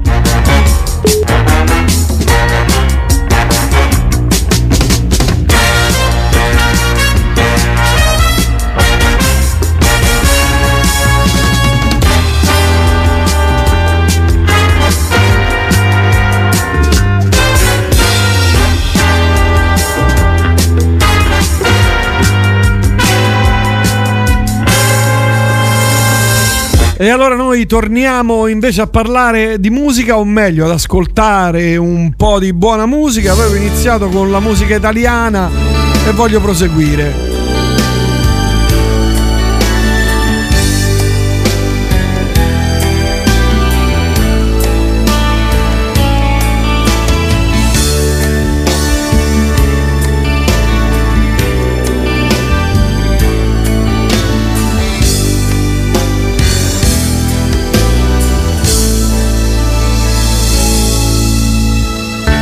Sul tetto dei palazzi in costruzione, sole che batte sul campo di pallone, e terra e polvere che tira vento, e poi magari piove. Nino cammina che sembra un uomo, con le scarpette di gomma dura, 12 anni e il cuore pieno di paura. Mannino non aver paura di sbagliare un calcio di rigore. Non è mica da questi particolari che si giudica un giocatore. Un giocatore lo vedi dal coraggio, dall'altruismo, dalla fantasia. E chissà quanti ne hai visti e quanti ne vedrai di giocatori tristi che non hanno vinto mai ed hanno appeso le scarpe a qualche tipo di muro e adesso ridono dentro al bar. E sono innamorati da dieci anni con una donna che non hanno amato mai. Chissà quanti ne hai veduti chissà quanti ne vedrai. Nino capì fin dal primo l'allenatore sembrava contento. E allora mise il cuore dentro alle scarpe e corse più veloce del vento. Prese un pallone che sembrava stregato accanto al piede rimaneva incollato. Entrò nell'area tirò senza guardare e il portiere lo lasciò passare. Mannino non aver paura di sbagliare un calcio di rigore. Non è certo da questi particolari che si giudica un giocatore. Un giocatore lo vedi dal coraggio, dall'altruismo, dalla fantasia.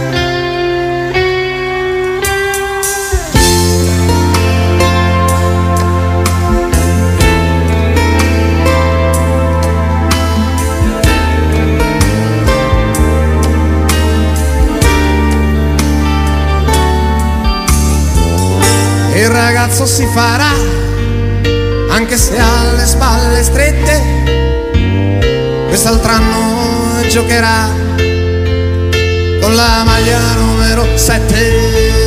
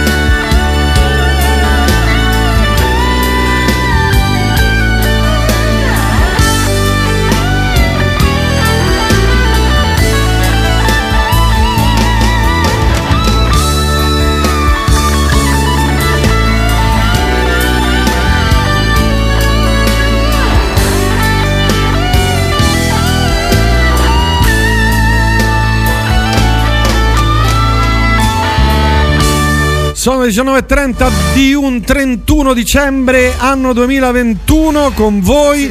Eh, questa sarà l'ultima trasmissione dell'anno di Radio Elettrica. Eh, domani mattina verrete accolti alle 9 da Gigi Ariemma in diretta il primo di gennaio, che è ben augurante perché, come ho detto in apertura di trasmissione, Gigi Ariemma porta bene.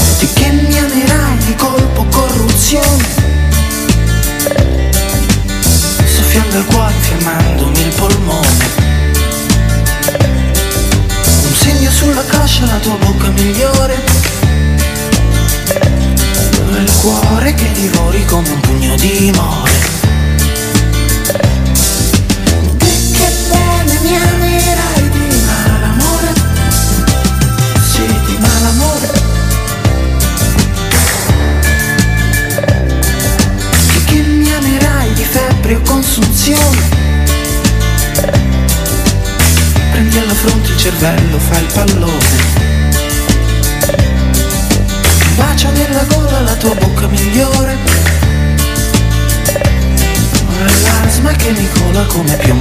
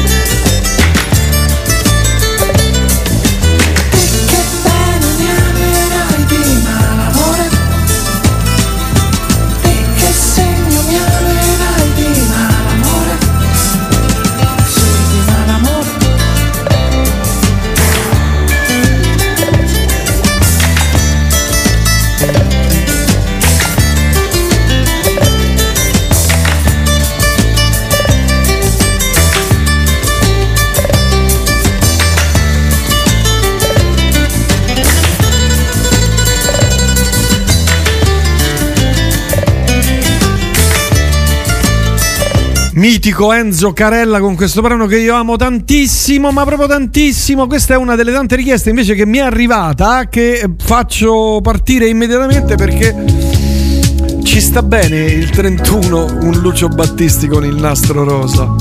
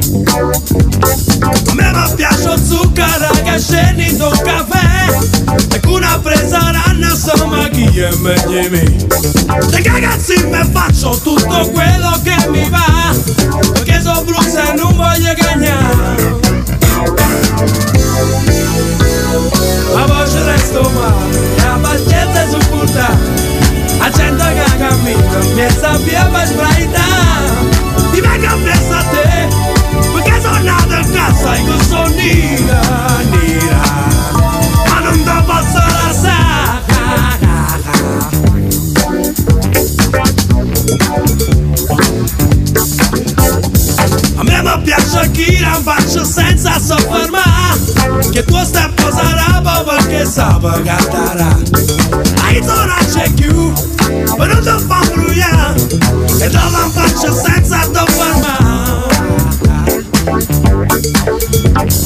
me mi piace blues e tutte le giorni a cantare Perché mi brucio fronte in una maniera Sono volgare so che nella vita suonerò Con blues a stranieri e te sono mo La voce resto male e la pazienza è supporta A gente che cammina mi sta via per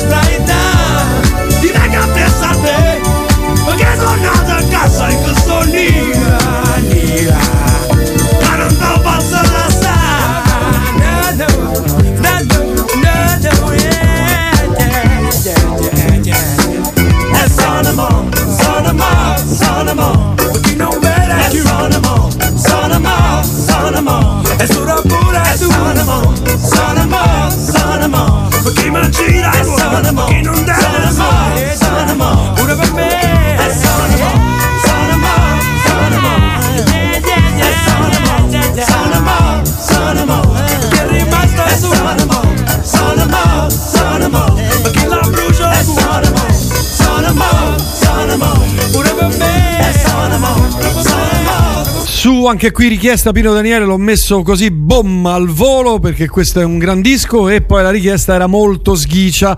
Oh, prossima cosa invece è di una formazione romana eh, che ha fatto questo, ne ha fatti due dei singoli quest'anno. Eh, questo qui si chiama Trap, secondo me hanno proprio beccato il brano della vita, un brano straordinario, si chiamano Crisalid.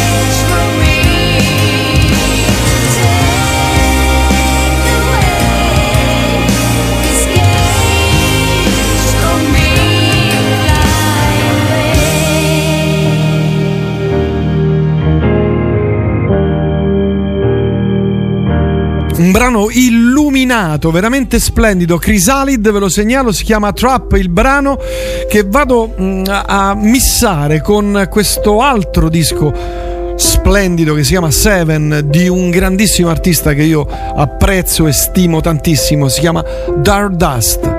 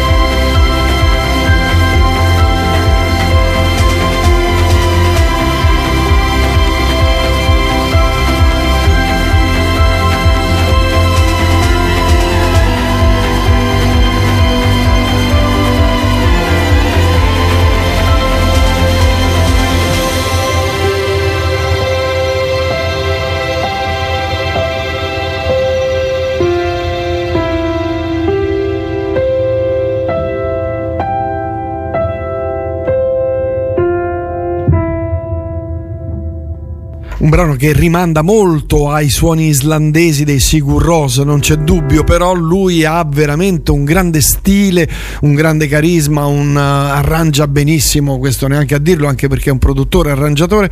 Dardust ve lo segnalo per chi, Dario Faini, eh, arriva da Ascoli Piceno, ha eh, scritto per un sacco di gente, eh, ma davvero notevole, segnatevelo. Mentre andiamo avanti con una figlia d'arte, Marta Ferradini, figlia d'arte e figlia di Marco Ferradini qualcuno lo ricorda con Teorema. E lei ha scritto tra le tante cose questa cosa qui che si chiama Marta Rossa che a me piace tanto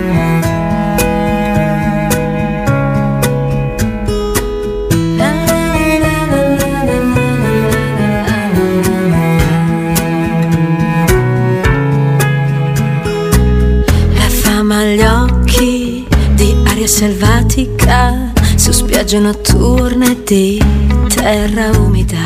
Marta, Marta, Marta, Marta rossa. E sale l'odore di vernice fresca, come in amore. Parlare non basta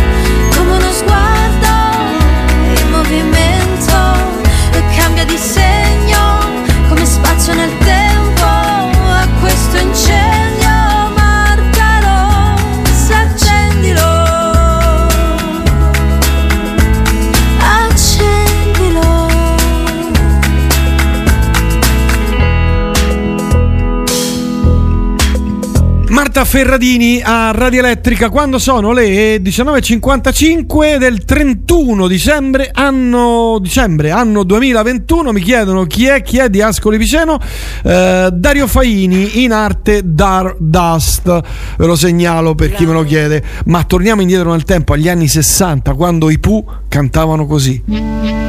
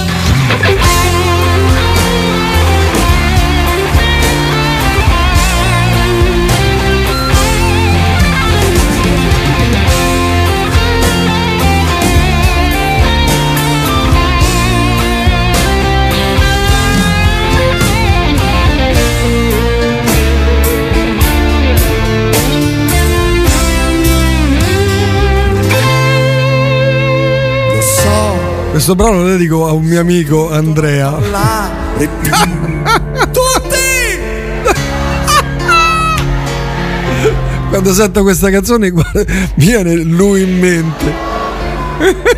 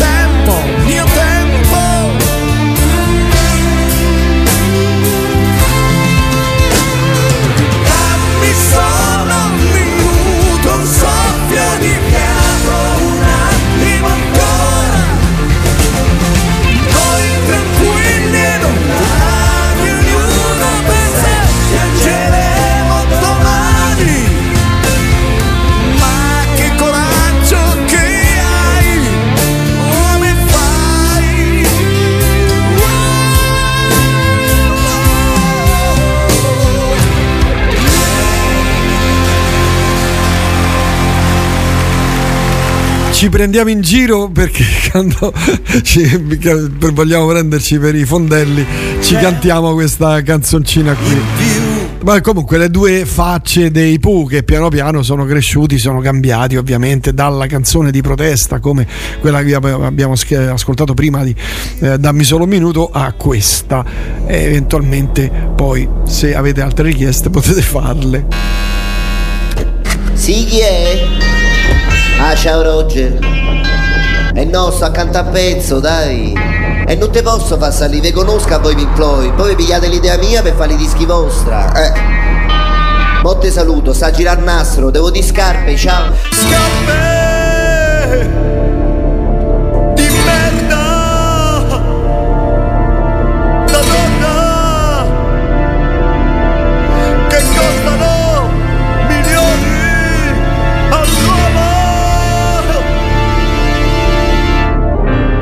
pensare che tutto questo lo hanno deciso i ricchioni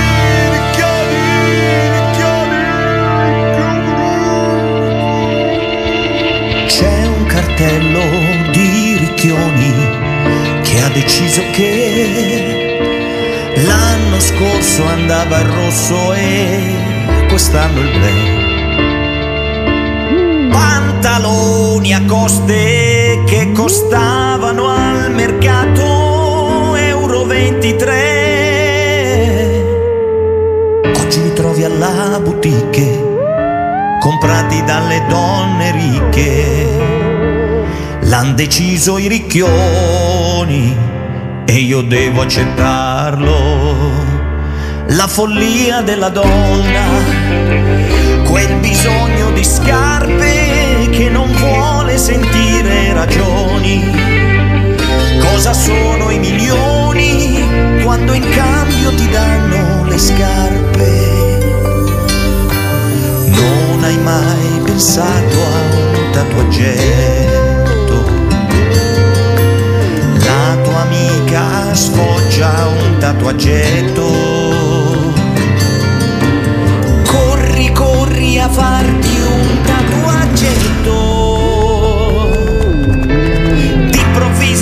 bisogno di un tatuaggetto. Un tatuaggetto. Un tatuaggetto.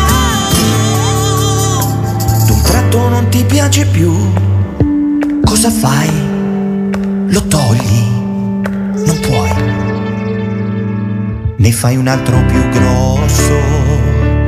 La follia della donna il disagio mentale di iniettarsi l'inchiostro con gli aghi, sciabattando poi vaghi.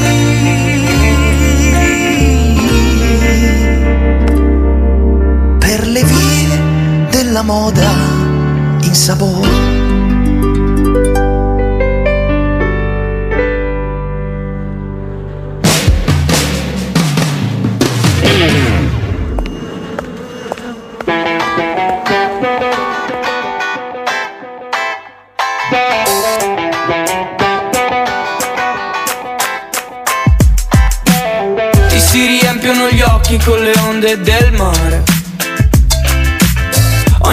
che va male ne dobbiamo parlare.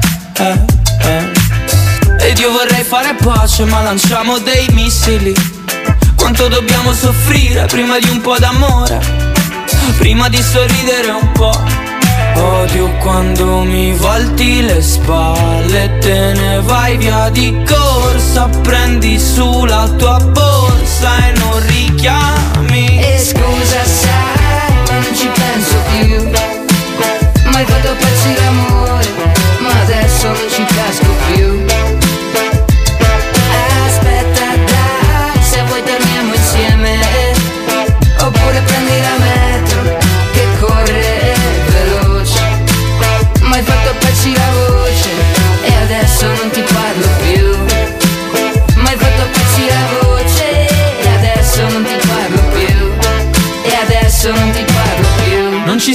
gli occhi per poterci guardare.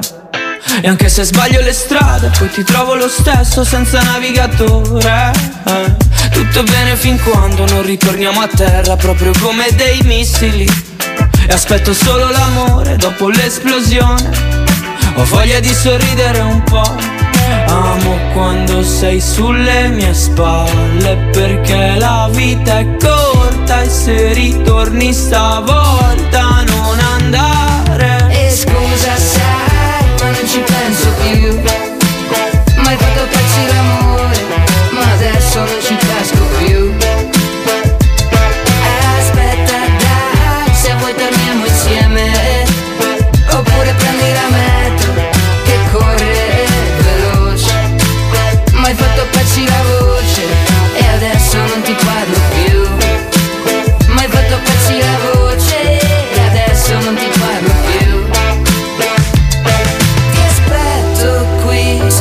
sotto al sole.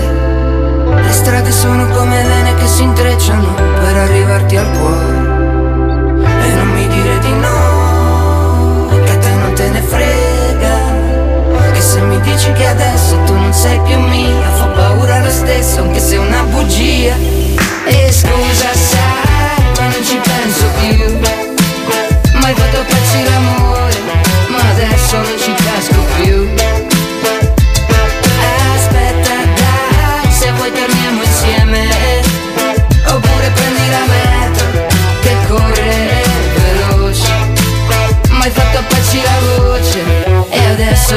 lo so, io questa canzoncina a me mi piace tanto, tanto, tanto, mi mette proprio allegria. Fra Quintale e Giorgio poi missili a Radio Elettrica. Mentre se invece volete ascoltare, e manca ormai quanto manca la mezzanotte?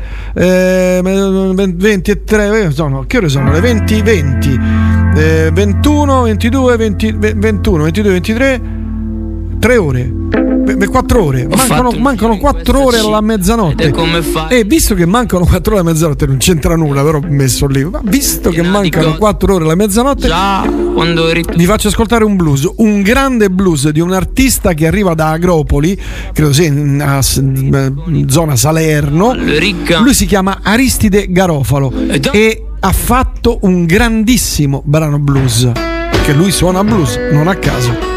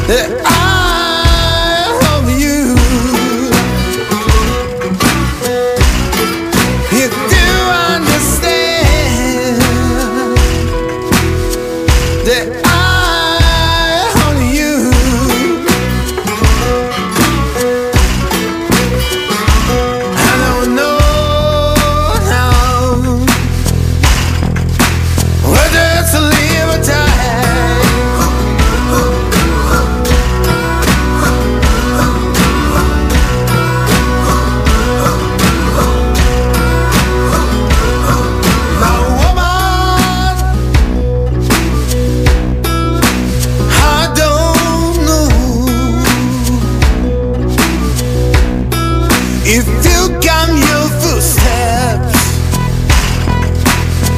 But take me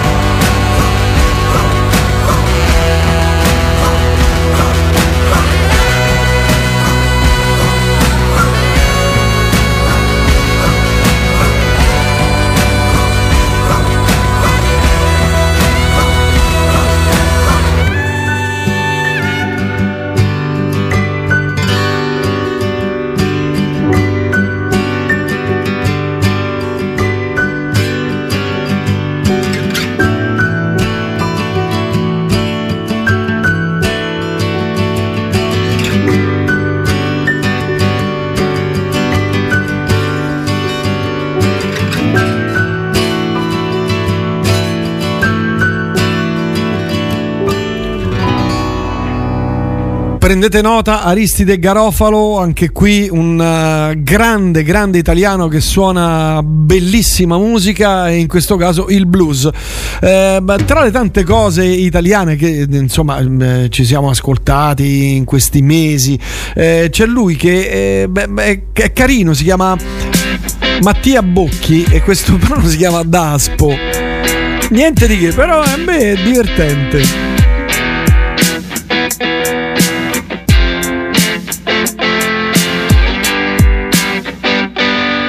Ho scritto una canzone che parla di confusione.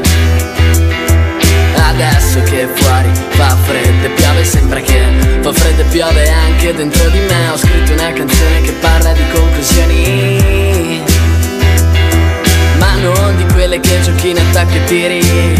Una di quelle che non sai mai dove cazzo arrivi. E brinda un altro fiasco Qualcuno mi dia un casco. Non vado mai allo stadio Ci prende anche la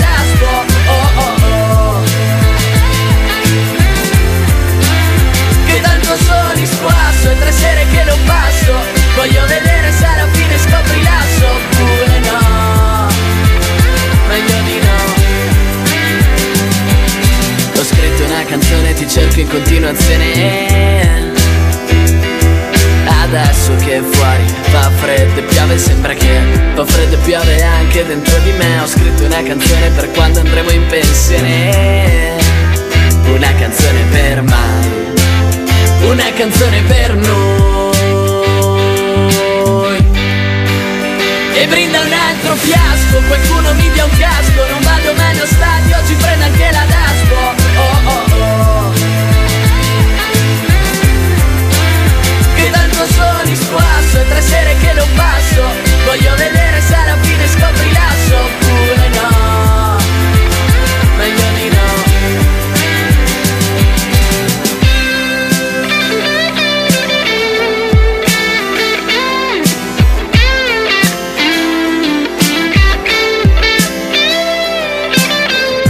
E forse tu hai trovato quella cosa che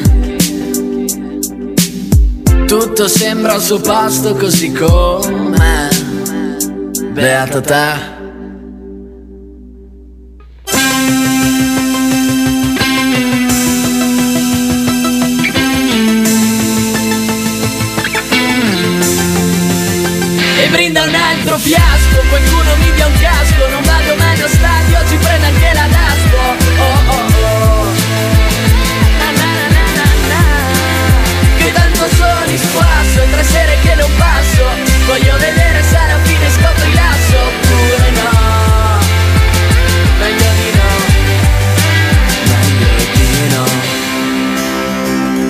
Diciamo che sarò qui ancora per eh, fino alle 20.30, poi vi accanno perché vado a mettere le, le gambe sotto al tavolo. con una bottigliona, anzi un bicchierone di vino bianco, rosso, eccetera, eh, mi sfonderò di robe da mangiare e robe da bere, come faranno un po' tutti in questo capodanno un po' claustrofobico, un po' chiuso. Obtorto collo, ovviamente, purtroppo. Però da domani in palestra e via i chili in più, via, via, via. Ce ne sarà da spingere lì. Dalle cose carine ai capolavori.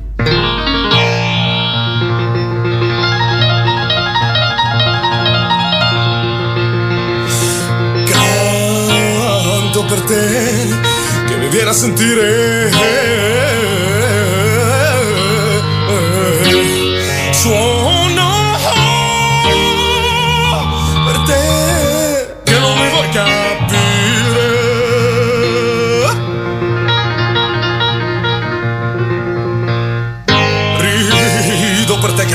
Sognare. Eh, Suono per te che non mi vuoi capire.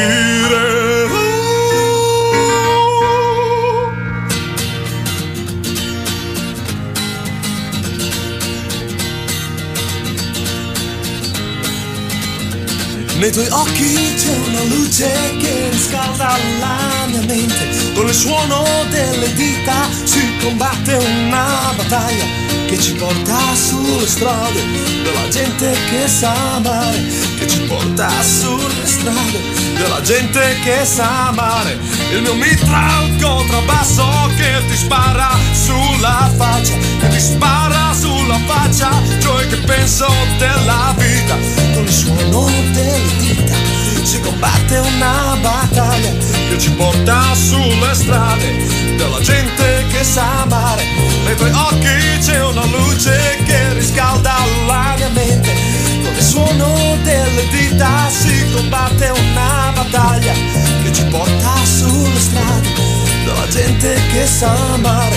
Che ci porta sulle strade della gente che sa amare.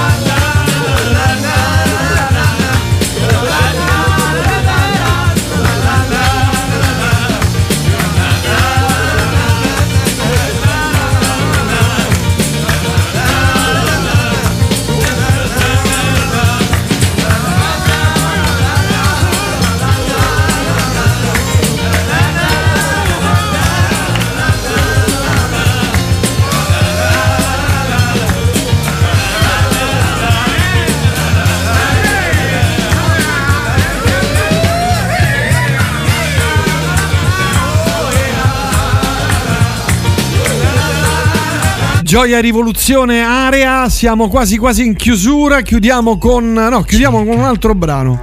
Corri lontano. E nel frattempo vola, loro sono la PFM.